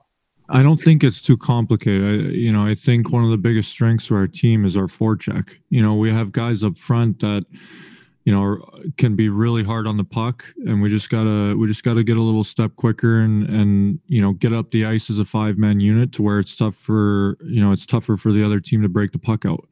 So, you know, I think if we just get a little, you know, a step quicker, you know, with all 5 guys, you know, getting on the puck, you know, disrupting what they're trying to do, you know, coming out of their zone, you know, I think it not only gives us more time in the offensive zone, it, you know, it allows us to spend less time in ours. So, you know, we got to work on our strengths. And, you know, I really do think we have a great forechecking team, and we just have to get back to that. So we'll see. You know, James, I heard a comment over the weekend that kind of made sense with the Canucks too. Someone was commenting about the first press conference at the White House and the White House press secretary saying, we want to be transparent. We want to work with you. Someone in the media is going, man, isn't that a breath of fresh air? She's fantastic. And it was, well, is she fantastic or it's just that the bar was so low? Are the Canucks terrible or is the bar just set so high for them that the expectations were you should be winning 3 out of 4 games right now? And that was because of the team we saw in August, not the team that we see for the first time here that has had the changes. I think it's a little bit of both. Look, I think there's a lot of teams that made a lot of changes, and it's tough to sit there and say that new personnel is plaguing this team. To me, I think it's real simple, and it's the focus of our poll question this morning at Sportsnet 650 on Twitter. You know, what's hurting the team the most? The runaway answer is the Stars' play. It's Elias Pettersson and it's Quinn Hughes. And we have fallen in love with these players for what they can bring, but they are young, and they are making mistakes, and they're taking a step back right now. And they're dealing with adversity for the first time in their respective careers. I mean, you think about the year before Petey got here, Pear. I mean, he was painted in gold when they won the championship. He was the MVP in the Swedish Hockey League. He dominated for Vaxhall, right? And he comes in here in his first year in the National Hockey League. He wins Rookie of the Year. He averages over a point a game in the Stanley Cup playoffs in over 2 rounds. I mean, just a remarkable story. But, man, he is a shell of what he is. Now, maybe that goal that he got on the redirect the other night, maybe that turns things around for him. But right now, Elias Pettersson is nowhere near in that conversation of being the player that, you know, you had offshore bookmaking accounts and people taking bets on, you know, Pettersson to win the Hart Trophy, right? Like, he is not that guy right now. And neither is Quinn Hughes, for that matter, who was struggling. Another bad turnover. I mean, you go. Look, you got to go with what got you here. You need those players to turn things around.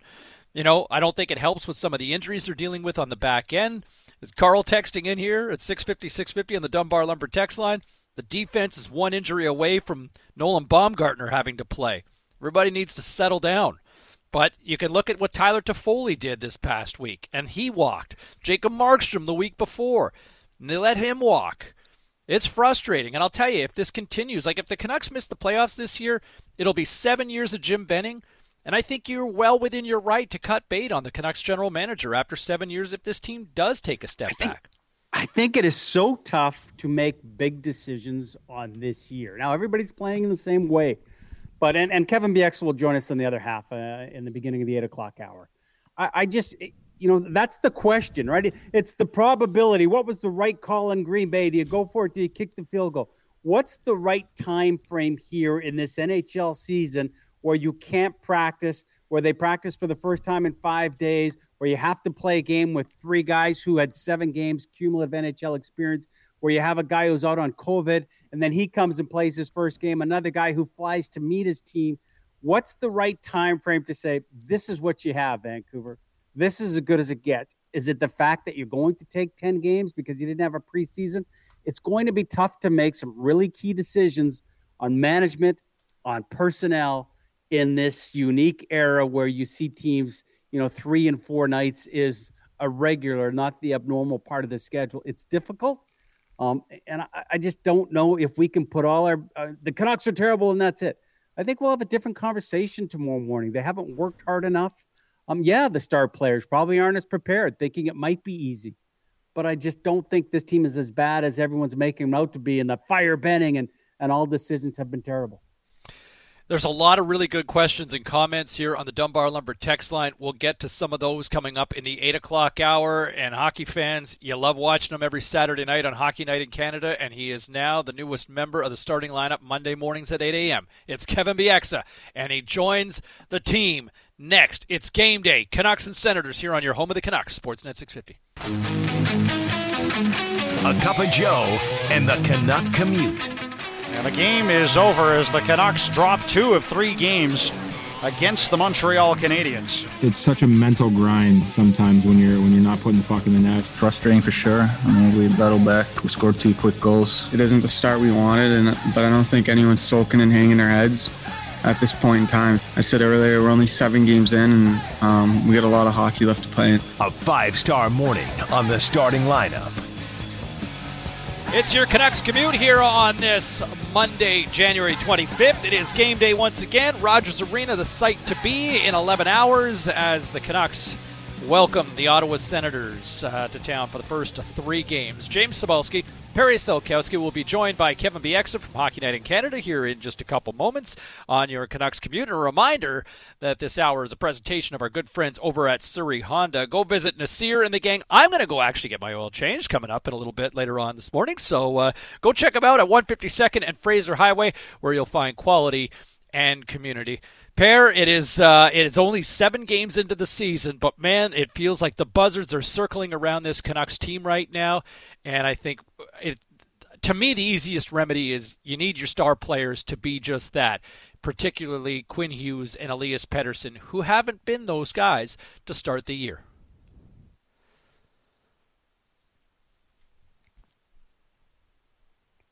I agree and with you. This is something that I they haven't gone through, and not just from a team standpoint, but from an individual standpoint. And when you go through adversity and you get through it, you're going to be better off for it. There's not many players in the history of the game that don't have some type of adversity that they go through, even if they're great players. And there's Travis Green weighing in on these guys dealing with adversity really for the first time, definitely in their professional career, Pair. Well, they are. And our poll question is asking, what do you think the big issue is with the Canucks? Special teams, star players underperforming, goaltending, or coaching. 56% of you say, hey, it's the star players. You know, Travis Green on Thursday was kind of hard on this team in the sense that he used the word immaturity, and I think he might have been speaking to the young star players in that sense. But I actually thought of the 3 games against Montreal, James, Saturday night was probably their best. What you don't hear right now around the NHL is it's a process, trust the process. When you got 56 games, it's just a sprint, and I think it magnifies everything that's going on. It'll be interesting when Kevin joins us to say, you know, how long can you wait? Because 3 games without JT Miller, then he comes, but he hadn't been skating. Jordy Benn plays for the first time after being out for 10 because of COVID. You had 3 defensemen with no experience in that second game against Montreal. You know, of the 7 games, there's been some issues. Travis Hamonic hadn't played in a year, practices twice, and he's playing. Like, there are some built-in excuses for the Canucks. No one wants them. They go to the GM. They go to the coach. I think it's a bottom line like Tyler Myers talked about yesterday, man. Okay, what kind of team are we? We're one that makes it hard to play against. We jump on people with the forecheck. Maybe we pinch and take some chances. They haven't been that. I thought they were okay against Montreal for about 30 minutes, but then they make mistakes. Some of the veterans in the third took away the momentum. They need to play tonight. I don't think it's going to be easy against Ottawa, but if they play well, they're a better hockey team than the visitors. You got 2 hungry teams and 2 teams desperate to kind of get things going here in need of a win. The Canucks having lost 5 of the last 6, and the Senators having lost 4 straight. But we say rise and shine, and we say welcome to the squad on this Monday morning. Kevin Bieksa, Hockey Night in Canada, former Vancouver Canuck and #1 in your heart. Juice, welcome back, man. Hey, guys. Pleasure, I guess. That's what we want, honesty. Yeah, pleasure, maybe. Kev, answer me this. You know this market, it's gone crazy. You know, everything is trending here. What's a fair test of time in this 56-game schedule where they didn't have any preseason games to say what you see is what you got? I don't think it's right now, but how far do you go to say, okay, it's not about slow starts anymore. This is how the team is built. Well, I mean, I don't really have the answer to that. All I know is a slow start is going to be magnified this year because it's a shortened season, and it's going to be tough to play catch-up hockey playing against the same 6 teams the entire year. So I really think the team that wins this division, or the 2 teams or 3 teams at the top, I don't think they'll be at the top by a huge margin. So I think there's a little bit of urgency probably for the Canucks in this 3-game series to accumulate some points and to just bridge that gap a little and stay close, because teams are going to be getting points. It's not like a regular season where the teams in your division can go on a cold streak when they go out east or they go out west on a road trip and they lose like 3-4 in a row and you can make ground on them. You know, those teams, like, somebody has to get points because the other 6 teams are playing each other as well. So I think the onus is on the Canucks to really concentrate on this 3-game series against a team that I think is underrated in Ottawa. I think they have a good young team, and I've watched their games so far this year, and they've kind of been one good game, one bad game, rotating. So if they can put two good games in a row against the Canucks out of the 3, they'll be a tough opponent. No, they've been in every game. It's just they almost need a closer right now, it seems, from a Senators standpoint. I guess you could probably say a similar thing with the way things have gone for the Canucks. Juice, what kind of stands out? Like, what's different about this Canucks team right now in your mind compared to the team that everybody was romanticizing over during the Stanley Cup playoffs? Well, you want my honest opinion, or you want me... No, honest. Shoot. Chris Tanev. I think Chris Tanev is different, right? And I think you had so much success last year as a team, and the years of building and the years of drafting and developing players and the trades and the acquisitions, you bring them all in and they all finally come together last year where they go on a nice little run. And I think naturally everybody's expecting a progression. They're expecting this year to be that much better. Well, in reality, your team changed a lot in the offseason by getting rid of Markström and Toffoli and Tanev and bringing in, Holtby and Schmidt. And there's some new players there. So now all of a sudden you go from a well-oiled machine to taking a step back as far as building that chemistry again, finding out, what roles everyone's going to play. Like you have Hamonic come in. He's supposed to fill in for Tanev. Well, now he's hurt and he's not quite there, and the personalities are all different. So this team changed a lot more in the offseason than people think, and you can't expect them to come out of the gates the way they finished because they're a different team. I don't think you could say Tanev hurt Pettersson, but is that the biggest issue for Quinn Hughes, knowing that he had that safety blanket there, then life is different without him? I don't know if mentally anything changes. Maybe it does, though. I just think that oftentimes we're in an analytics world now where you're looking at numbers and you're gauging somebody's performance by numbers. So a guy like Chris Tanev, like by no means does Chris Tanev dominate hockey games. So like the people that are listening go, oh, what is Chris Tanev? Well, you know what? It's his presence, though. It's his presence in the locker room. It's his presence on the bench. It's his calming effect. It's being able to put him out there for 23 minutes of mostly mistake-free hockey, right? Like that there's so many intangibles that a guy like he brings. And even a guy like Tyler Toffoli, I played a lot against him. He doesn't cheat the game. He just plays the game the right way. So I understand we're in the salary cap era and you can't keep everybody, but I think you really have to look at those intangibles those guys bring, because Quinn Hughes, who's a huge talent, right? He's going to be effective either way, but to get the absolute most out of them, to have a partner like Chris Tanev, I warned everybody last year, you don't want to get rid of Tanev right now, especially with Quinn Hughes. He's still young, he's still developing, he's still learning how to deal with these ups and downs and these ebbs and flows. And, he's had a not his best start, but he's still productive, right? He's still putting up a point a game, and he's still I don't feel like his confidence is too low. Like I feel like he's still trying to make plays out there and he's still pushing, and he'll come out of it. Kevin Bieksa here on Sportsnet 650. And I mean, if you're a veteran guy, like, do you get into a young player's ear when you know they're scuffling, or do you or do you let them be? Like they probably heard enough in a lot of ways too, right? Like how do you approach a young player as a vet? Well, I mean, it depends who the player is, and it depends both ways, who the player is approaching them and who the player is that you're approaching. So I don't really know, who can really go to those two guys on that team. Like I know the dynamics of the team a little bit, but as far as who are the guys, like, Elliot Friedman told me that Pettersson's guy he went to was Jacob Markström. Well, he's gone now. And yeah. Quinn Hughes, I'm sure, went to Chris Tanev when he had, some questions, but from what I'm told from those two guys in particular is they're a coach's dream.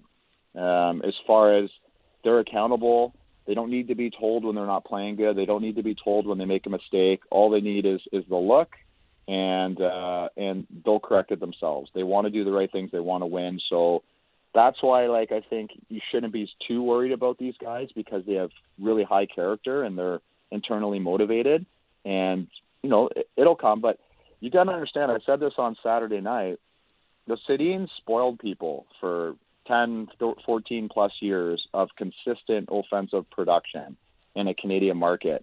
And it's very, very hard. And Marner's and Matthews are kind of spoiling the Toronto fans, but it's very, very difficult. One of the most difficult jobs to be an offensive producer in a Canadian market night in and night out, because you go 2-3 games without producing, and all of a sudden you're being blamed for the losses. It's a tough gig, so you know, you got to give these guys a little bit of slack, but also understand it is their job and they have to produce, right? Juice, they finally got to practice yesterday.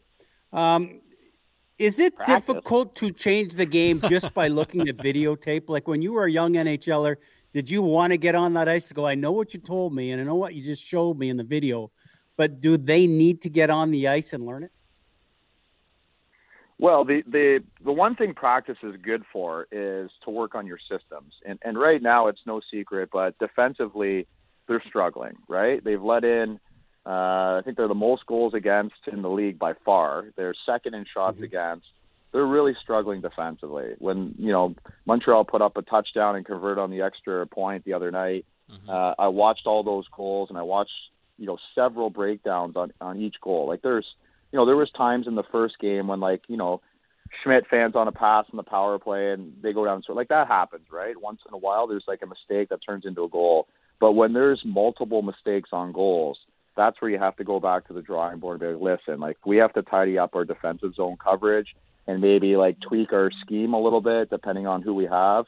But they certainly have to tidy up the defensive end, because when your offensive guys aren't, you know, going at high octane, you have to be a lot stingier defensively. And that goes all the way to the goalies too. The goalies, you got two good goalies in there. They got to start making a few more saves and maybe stopping some of the ones that they're not supposed to. You know what, Juice? I totally agree. And I don't think goaltending's been the biggest problem for this team, but I would also say that, you know, Holtby and Demko, you know, they rotate each night because I don't think either guy has really – I think they've just been average, right? Like they haven't been bad, but they've just been average. Fair? Sure, and sometimes you need your goaltender to steal you games when you're not playing your best, right? That's, you know, Luongo kept us. We had a really good team for years, but there were games where we didn't play very well, and Luongo stole it for us. And we, you know, and especially in the first period, maybe you come out, you're not quite executing, you're giving up a few too many chances against. Well, if your goalie puts a donut on the board after one, it allows you to go in the intermission in the period, kind of yell at each other a little bit, figure it out, make some adjustments, and come out and have a lot better second. Well, you know, the Canucks haven't had that luxury, right? Their goaltending has been the same as their defensive zone. So I think there's a lot of room for improvement there. You talked about, in case people didn't hear on Saturday, it was fun being at the game on Saturday, so different. And when that scrap happened early on, it was like old school watching scrimmages at training camp, where you get to hear all the guys on the benches hooting and hollering. That's something that belongs in the NHL in a sense that they fixed it. Tyler Myers talked about it yesterday. He didn't think his hit was dirty, but he knew he had to pay a price. Will that always stay in this league, in your view? Well, it's trying to be pushed out of the league, and it goes back to the old age argument about having the enforcer and having the policeman. And a lot of people found that having a fourth line of skill young players was going to be better for the game. And maybe from an entertainment standpoint, it's a lot more entertaining to watch, you know, young guys buzz around and make plays on the fourth line. But as far as is, you know, the integrity of the game, those enforcers, and let me be careful, like not the enforcers that just couldn't play, right? Like but the enforcers that could play and also use scare tactics and intimidation to keep, you know, the game at ease and keep it calm, that'll be something that I think you'll really start to miss more and more. And you saw it with Austin Matthews and earlier in the season when, you know, he takes his licks, and there's, you know, Simmons can only do so much because Simmons is not really a big fighter. He's tough for his size, but he's certainly not a guy that's going to intimidate the bigger guys. And then you're seeing it now, like, there's going to be more liberties taken, and there's going to be more hits and dirty hits and headshots and stick work, because there's nobody that really feels like they need to answer anymore. And great for Tyler Myers, even though he probably didn't think it was a dirty hit. He's like, you know what? I hit the guy, I hurt him, and Armia is his friend because they played together in Winnipeg. And then he's got another guy he trains with in Edmonton, asked him to fight. And whether or not he agreed or disagreed of it being a clean hit, he's like, well, you know what? I'm gonna, you know, give them what they deserve. They deserve a fight, and after that, it was squashed. That's the thing that people don't understand. I don't think anybody took an extra shot at Tyler Myers the rest of the game. And if he turned down that fight from Edmonton, or if nobody on Montreal challenged him, there would have been chippy stuff all game. There would have been guys spearing him after the whistle, yapping at him, and that's when something bad happens and somebody gets hurt. So you just kind of let it, you know what, and everybody kind of moved on, and I think both sides, both benches seemed to appreciate it, and guys were giving both sides quite the ovation when they both got out of the box. Just tell me this, big deal or no big deal in your mind, but from an off-ice standpoint, word came down, Elliot was reporting last night that Elias Pettersson was swapping agents, electing to go with Pat Brisson. He had formerly had Michael Deutsch, who, I mean, it seems like he's kind of, he's got a big contract coming up, elects to go with maybe a bigger fish in terms of, or a shark, if you will, from an agent standpoint, which we've seen players do this. I think even Chris Tanev did it a few years back. But, do guys in the room notice that stuff? Like, do they pay attention to anything like that? Or is this, big deal or no big deal in your mind? Well, to me, it's no big deal. And the game's changed a little bit. When I first came into the league, nobody talked about contracts and money and what negotiations. Like, it was just never talked about. It was like taboo to bring up how much money a guy was making.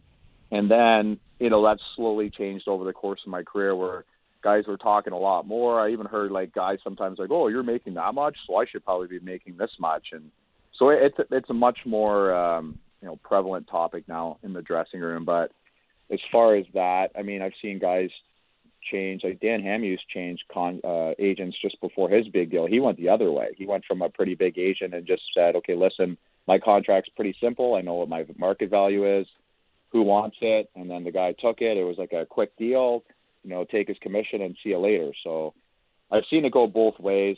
That's his personal product. I don't know what his relationship was like before with his previous agent, but I don't think that's a huge deal in the dressing room right now, though. I don't know if we'll see huge deals as far as players moving. We did on Saturday. From a player perspective, do you think they're happier in Columbus to have moved Pierre-Luc Dubois just because of the situation they were towards? Yeah, I think both sides are really happy because you had players and you had impact players on both sides that wanted out. And sometimes it was just like the perfect storm that they kind of equaled out, because usually you can't get that kind of return on and Berkey uses the term distressed asset, and a guy who openly wants out and openly isn't probably giving his best effort on the ice, as we saw. So, and I mean, I don't know what your rationale can be for that, or your excuse for that shift can be. Like, that was a pretty brutal shift. We can all probably agree on that. So to be able to get that kind of return from both teams, I think they're both really happy. Is there a winner in your mind? No, time will tell, like everything else. Yeah. The Roslovic for the third round is probably pretty much a wash there. And then it's the Laine for Dubois. Like right now, Laine is a pure goal scorer. There's not many guys in the league like him. So I know Columbus is extremely happy. And then you have the Finnish connection there. So you think that they have a good chance at locking him up long term. And then Dubois, like, I know that we had actually I wasn't even working, but last night there was a poll on which NHL team in the North Division has the best centerman. And the Winnipeg Jets, I think they got 7% of the vote. It was probably top-heavy Toronto fans. But you got to tell me, like, who's got a better four centerman than the Winnipeg Jets right now with Dubois coming in? Like, that's an impressive team. You can build around that team. You got a Vezina goalie, and now you got four studs down the middle. I think they're really happy there.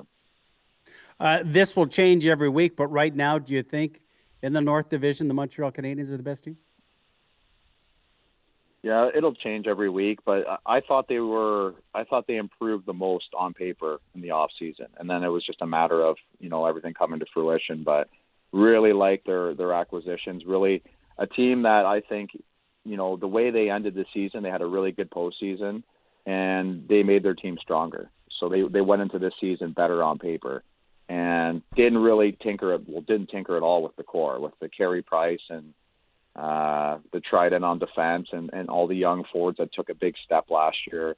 They added to that group, so they're impressive. They can beat you in all different ways. They got a lot of speed and skill. They got big, tough guys now. They're best goalie in the league with a defense core who plays the right way in front of that goalie, who controls and owns the front of the net, which is maybe a little something the Canucks could take out of their book, right? Like the way Montreal owns the front of the net, it's probably the best team in the NHL right now as far as you know, putting guys on their backs when they're digging at the goalie, boxing out, blocking shots.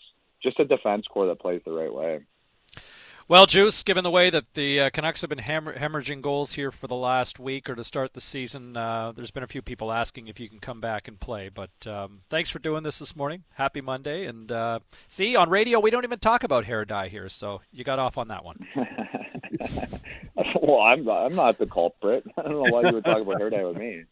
Well, you know, Brill cream. A little dab will do you. Thanks, Kev. All right, guys. Talk to you next week. Cheers, pal. There he is, Kevin Bieksa, joining us this morning. And, man, what's troubling the Canucks right now? Two words, Chris Tanev. Pretty succinct there. Yeah, listen, he's made no qualms on this station, on the Hockey Night broadcast. He's always been a fan of Chris Tanev, and I think he understands more so than anybody else the glue that likely he was. But at the same point, you know, I can't remember a lot of people going, we should never have gotten rid of Chris Tanev. You know, if Tanev was going to get that kind of money, you know, it's what have you done for me lately? Tanev was great, but how many times do we go through the number of man games that he missed just because of how he's played? He's been bandaged up and he goes there and that's a warrior, but were you going to commit that much money to him? Like, it doesn't bother me that they let Chris Tanev go. Is he replaceable? I think at some point, and maybe we have it now, maybe we don't. Yeah, I don't know. I don't know if Chris Tanev is the solid answer as to, yes, this team would be a .500 hockey team if Chris Tanev was here in the first 2 weeks of the season. I don't think that's the case. You know, did I like the idea of committing 4 years to Chris Tanev for a guy who has dealt with a lot of injuries and a lot of miles? I didn't like that idea. Did I like going 6 years with Jacob Markström? I didn't like that idea. Now, could I have signed off on the idea of Jacob Markström at 3 years? And look, the market was there for Jacob Markström, and a market that the Canucks didn't want to commit to. But I think Juice makes some good points. And, you know, I think a lot of people took issue with me on social media on this, and I was saying this on the postgame show back on Saturday night. You know, it's not the big reason why they're not winning, but you need more from your goaltenders right now. You need Holtby or you need Demko to steal a game. Per, this is something you talked about last week where you're like, okay, at what point are we going to see a goalie get on a run? And I think that comes from a big-time performance from one of these guys. Like, somebody needs to kind of step up and win one for this team right now. They need some help, right? The blue line's reeling right now. The forwards are scuffling right now. Goaltenders aren't playing poorly, but, man, if there was ever a time that your goaltender could maybe steal you one, case in point, like Luongo back in the day, like we saw last year with Jacob Markström from time to time. Now is the time. Well, and I do think that, you know, you got 3 and 4, so you're going to see both guys, but I do think we're getting closer to the point where you might definitively have a guy who's going to start playing more games if they're winning. You know, the one thing in talking about Tanev and Toffoli that Kevin suggested, he goes, it's just consistency of a pro. Like, you know what you're going to get every night. And that's what you knew you had in JT Miller, and he's not there yet because I think it was the slow start because of the COVID situation. You're finding that Bo Horvat's giving you pretty much consistent every night, but you're unsure. Brock Besser's getting there. We haven't seen it with Pettersson, of course. You thought you'd get more from a Sutter and Beagle that had a slow start. So I think consistency from veterans is something that maybe is overlooked. And you had that in Tanev, you had that in Toffoli. It's not here anymore, so you move on. But you have to give yourself some time to get going. But to say, you know, we looked at that blue line. Okay, no Stetcher, no Tanev, but you get Schmidt and you get Travis Hamonic. I think everybody liked that trade. It just hasn't shown up yet, and that's where you take some time.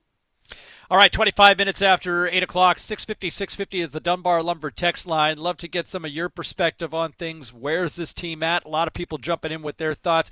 We'll get to some of your voices next. Plus, Super Bowl 55 is set. It's Mahomes. It's Brady. It's about to go down in 2 weeks. We'll get to that. All still ahead here on this Monday morning. It's game day. Canucks and Senators on your home of the Canucks. Sportsnet 650. Here comes the rookie again down the wing. Centering pass. Score! Bowen Byram, his first career National Hockey League point. Yeah, I just got the puck on the top of the blue line there and tried to move my feet to create some space. And then I saw Miko on the backside, tried to get it to him, and he put it in the net, so it was good. Now more of the starting lineup with James Cybulski and Perry Solkowski on Sportsnet 650.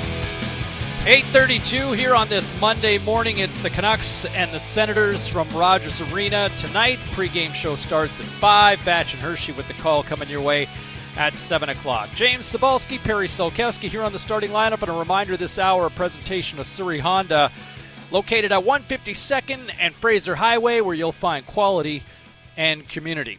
Some news coming down here just in the last couple of minutes, Pear, with respect to the Utica Comets, and that they have released their training camp roster. Obviously, the Canucks splitting it with the St. Louis Blues this year, but members of the Canucks organization, Sven Bärtschi, Mitch Elliott, Carson Folk, Jonah Gadjevit, Lukas Jasik, Jake Keeley, Cole Lynn, Will Lockwood, Josh Tevez, and Jet Wu, along with John Stevens, the Canucks in that mix. Yeah, go play some hockey, get some games in, and be better. I don't think I'm surprised by any of those opportunities and assignments. I think once you get to Utica, the chances you're getting back here are going to be slim. But, you know, go down, play, get some experience, and see if you get that opportunity. Also, you know, official, and you heard Chris Wall, that Carolina and Tampa is canceled. You know, we talk about the schedule here and how busy it's been for the Canucks. They finally get their first practice day in yesterday in 5. And on the flip side of that, the Calgary Flames finally play yesterday about having their week off. But, you know, you look at that Central Division, and our colleague Chris Johnson tweeting out, Florida, Dallas, Carolina, and Tampa Bay are all playing 54 or 53 games respectively in just over 100 days. So the postponement, you don't think much of it. But all of those teams essentially playing a game every second night for the next 100 days to get the scheduling. And, you know, there'll still be more postponements at some point. But there's no breaks for everybody. So the Canucks have been poor. You got to straighten it out. And it's amazing the pressure that will be on them tonight to win and see if they can sweep this and get back to being on a .500 hockey team by the time they played the first 10 games. Well, in fairness, I don't know if it's been talked about enough here in this market, but in fairness, like, this has been just a murderous schedule to start the season for the Vancouver Canucks. Oh, right? Yeah. You went 3-4. You went 3-4 to start the season, and then you went 3-4 again with the Montreal Canadiens, and then you go 3-4 tonight. You'll effectively, by the time Thursday rolls around, you'll have played 10 games in the first 15 days of the season. They finished up with 7-10, Pair, on Saturday night, and it'll be 10 games in the first 15 days of the season. Now, I'll tell you this much. Would you rather your bye week, where Calgary just had it, in the first week and a half of the season, or would you take it later in the year like the Canucks will have come March? And I would say, yes, they're in one right now, but I would say this will benefit this team in about 8 weeks' time when they've got that break then, compared to what some of the – like Montreal's got their time off now, right? Like, yeah, it's great, but like that's not going to help them down the stretch if they're dealing with some injuries or they're going to be tired by the time the playoffs roll around. Well, and to Kevin's point, though, you're not going to make up a whole bunch of ground. In a sense, and you know, I watched a little bit of that Winnipeg-Edmonton game. You know, the one thing you cheer for is somebody win this thing in regulation. So, you know, nobody leaves there. Both leave with a point, one with two.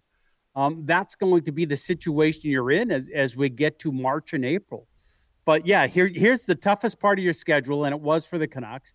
Let's throw in a positive COVID test. So you lose two players, one of them arguably your best player for the first 3 games. Hey, let's also bang off a couple of big injuries on the blue line to the only guys who have a whole bunch of experience and force you to put 3 guys in with a cumulative of 7 games of NHL experience on the blue line. It showed. And as much as people are on this team Saturday night, 5-on-5, and I think effort-wise, it wasn't the moment like Travis Green was going, hey, man, that might have been our best game. We played a really good 50 minutes. I'm not going to give you 50 minutes, but I will say that was the best game you played against Montreal that week. And now you have to build on that. And to think the Ottawa Senators come in here and you go, oh, thank goodness, we got the Sens for 3. There's 6 points. That might be 6 points, but only if you're working like dogs and only if your talented players are the best guys on the ice. Well, and the fact is that there's been no bonus points in any of the losses either, right? It's not like there's been any three-point games for the Canucks. When they've lost, they've just lost outright in regulation. Bieksa, our host of Canucks Central at noon, weekdays here on Sportsnet 650, and also the producer of the program with Sat and Walks. He just took to Twitter here in the last couple of minutes, Pear, and just to try to get a sense of where the temperature is at in this market right now around this team. Biek kind of taken to Twitter saying, hard not to feel like this is an era-defining game for the Canucks tonight. 1 week could impact the next 5 to 7 years. And, you know, kind of some mixed reaction to what Biek's tweeting out there. And, you know, it seems a little excessive when you're talking about going into Game 8 of the regular season. But based on the whispers and the scuttlebutt going around up in the press box, upstairs at Rogers Arena on Saturday night, it does sound like I don't know if there's going to be much in the way of patience for this team to struggle publicly over the next little while. And this week could be a very critical week for the Senators and from a management team going forward. That, look, Jim Benning's coming up on 7 years. Now, do I think the answer is to fire Jim Benning this week? I don't think it's the answer right now. But if we're by the middle of the season and this team's still stuck in the mud, Pair, I think all bets are off when it comes to the security of Jim Benning. And the fact is, like, you are nearing a critical stage here for this franchise, that you've got Pettersson and Hughes contracts that are coming up. We saw the first sort of move in the last 24 hours where Petey shifted to Quinn Hughes' agent with Pat Brisson. So, you know, are they going to try to take the Taves and Kane approach, saying, hey, look, we're attached at the hip here. We're with this team together. And, you know, there's no screwing around with the negotiations, right? You know, they'll know how these negotiations are playing out with one representative for both these players. But the other thing to look forward is, the window for this team to win, in my opinion, is 3 years, including this season, because I think the complexities of the cap are going to be magnified in another 2 years beyond this when JT Miller and Bo Horvat's contracts are up. And those are nice, manageable contracts right now at $5.5 million. But, man, that'll be a different story if those guys continue to play the way that we have seen from them as Vancouver Canucks. In another couple of years, those guys are going to want to get paid. And so you're going to have to commit to that core, and not everybody's going to be able to stick around. Look at Chicago. When teams that win, you can't afford to keep everybody. And you've got this window now, and I think time is starting to become of the essence for this Vancouver Canucks team to try to start to win. I think it's ludicrous if you saw any managerial move in the next week. I understand what Biek's trying to say. We are 7 games into a unique season where you've already had some injuries and COVID issues. You had no preseason games, and you didn't start well. As simple as that, 7 games. Now, you said, you know, could I see something happening halfway through? For sure. You know, at some point, if these guys are 20, 23 games into this season, 25, and something's going wrong, well, what do? You can't fire the players, right? I would say at that point, you wonder about Travis Green's tenure. Going, hang on, what happened here? Are they not listening to him anymore? Is it on the coach? But you could argue, well, he doesn't have a whole lot of time to coach him. They're not listening.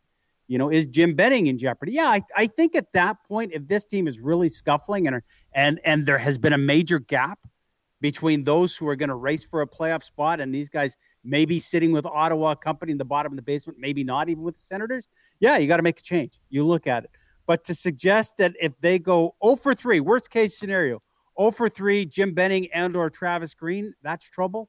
Well, unless they're getting indications from those agents and the negotiations as they go in, unless they don't trust Jim Benning with the dollars and cents that he can lock these guys down to something that's palpable to the ownership, knowing that revenue's not going to be what they had hoped and maybe the salary cap doesn't grow like they had anticipated, then you make that move. But I don't think the results in the next 3 nights are going to dictate a shift. I think they preach patience forever. So they're going to throw it out after 10 games and a crazy start to a crazy season. I would say that's going against all his patience. The other issue will be, do the Canucks want to pay for another general manager right now, right? When you look at how many people got laid off, like how many people without the organization that got laid off and cleared out right behind the scenes, you know, from a financial standpoint, the Canucks were impacted big time by this pandemic. just as a lot of other teams in pro sports have been impacted. Is there an appetite right now to assume another salary for a high-level executive like another general manager at this point, where you'd have to pay Benning and, say, another individual? But I don't think it's necessarily tonight the night, but if the Canucks have a bad showing against the Ottawa Senators this week, Pear, I think all bets are off. Legitimately, I think all bets are off. It doesn't feel like now is the time, but to me, by the middle of the season, like, the only general manager that served longer than Jim Benning in this market is Pat Quinn, right? Like longer than Burke, longer than Gillis. I mean, it's kind of shocking to think about it, but Benning's been here for a long time. Yeah, but you take a team that's on a, they weren't even on a rebuild. All of a sudden they make the playoffs, and then you're not sure what they are. Takes a couple years for them to decide they are rebuilding. And then they get there quicker because of Pettersson and Hughes and what they drafted and the three great rookies in a row. So that buys them that time, right? Yeah, but I can't pin it all on Jim Benning right now. How much of it would go on Travis Green if they're losing? Going, hey, man, like, how have they not bought into what you've taught them? How do they not know when to pinch and when to go back? So there's a lot of people that get put on the microscope when they're not playing well. I just think it's so quick to dissect this team, and where they've kind of had some built-in excuses with issues to start this first 2 weeks. Like the fact that Jordy Benn was back, and this is Jordy Benn, but I'm watching that game going, well, at least they've got some guy with NHL experience back on the blue line. That helps. So when you get players back and getting into spots that you go, all right, we're closer to an NHL team, and JT Miller played with energy in Calgary for one period and then lost, but now he's probably getting in a stride. I think the same for Nate Schmidt. I just think it's so tough to make a decision in this unique year. To do it in 3 or 4 weeks because of a start would be, man, you're trigger happy. Don't go there yet. Don't make that change. You can't punish Benning for the Luongo recapture, but man, the Eriksson deal. I mean, you got a guy who's making $6 million that that has done nothing, hasn't even played a game for the team this year, right? You got another $3 million that is set to go to Utica right now in Sven Bärtschi. That money starts adding up on a flat cap. Though, James. But is that new to the Aquilinis? No, they knew that. No, but Bennings, I'm sure, apologized 100 times for it. No, but here's the thing. At some point, you got to sink or swim with what you got, and Pettersson and Hughes have been able to compensate for the albatross of those contracts, and right now they're scuffling. So the irony to me is that the two guys that landed Jim Benning an extension could be the two guys that could cost Jim Benning his job here in the next, week or a few weeks potentially, if Pettersson and Hughes don't turn things around. Like, it is somewhat comical, but, when a quarter of your salary cap is tied up with guys who are either on the fourth line or not playing, I mean, that's on the GM, right? At some point, you got to wear it. You're the captain of the ship. Jim Benning deserves all the credit for drafting Pettersson and Hughes, but he also deserves to wear it for the cap problems that this team's at, where they had to cut bait on Jacob Markström, where they couldn't keep Tyler Toffoli at $4 million in 4 years, right? Like, these moves hurt because those guys came back and kicked the crap out of the Canucks this week. Well, the one thing I could look at if I'm management, if I'm the organization, I'm the owner's going, okay, if we get through this year, we've got some money to spend this summer. How has Jim been at shopping? Geez, we weren't even big on Tyler Myers. We're 2 years in, and that $6 million doesn't look great on us. And we know the Eriksson, we know the Bärtschi. So you might be a little hesitant to go, Jim's great at finding players, but spending and acquiring, there's obviously a question mark there. But I think it's too quick to be doing something like this.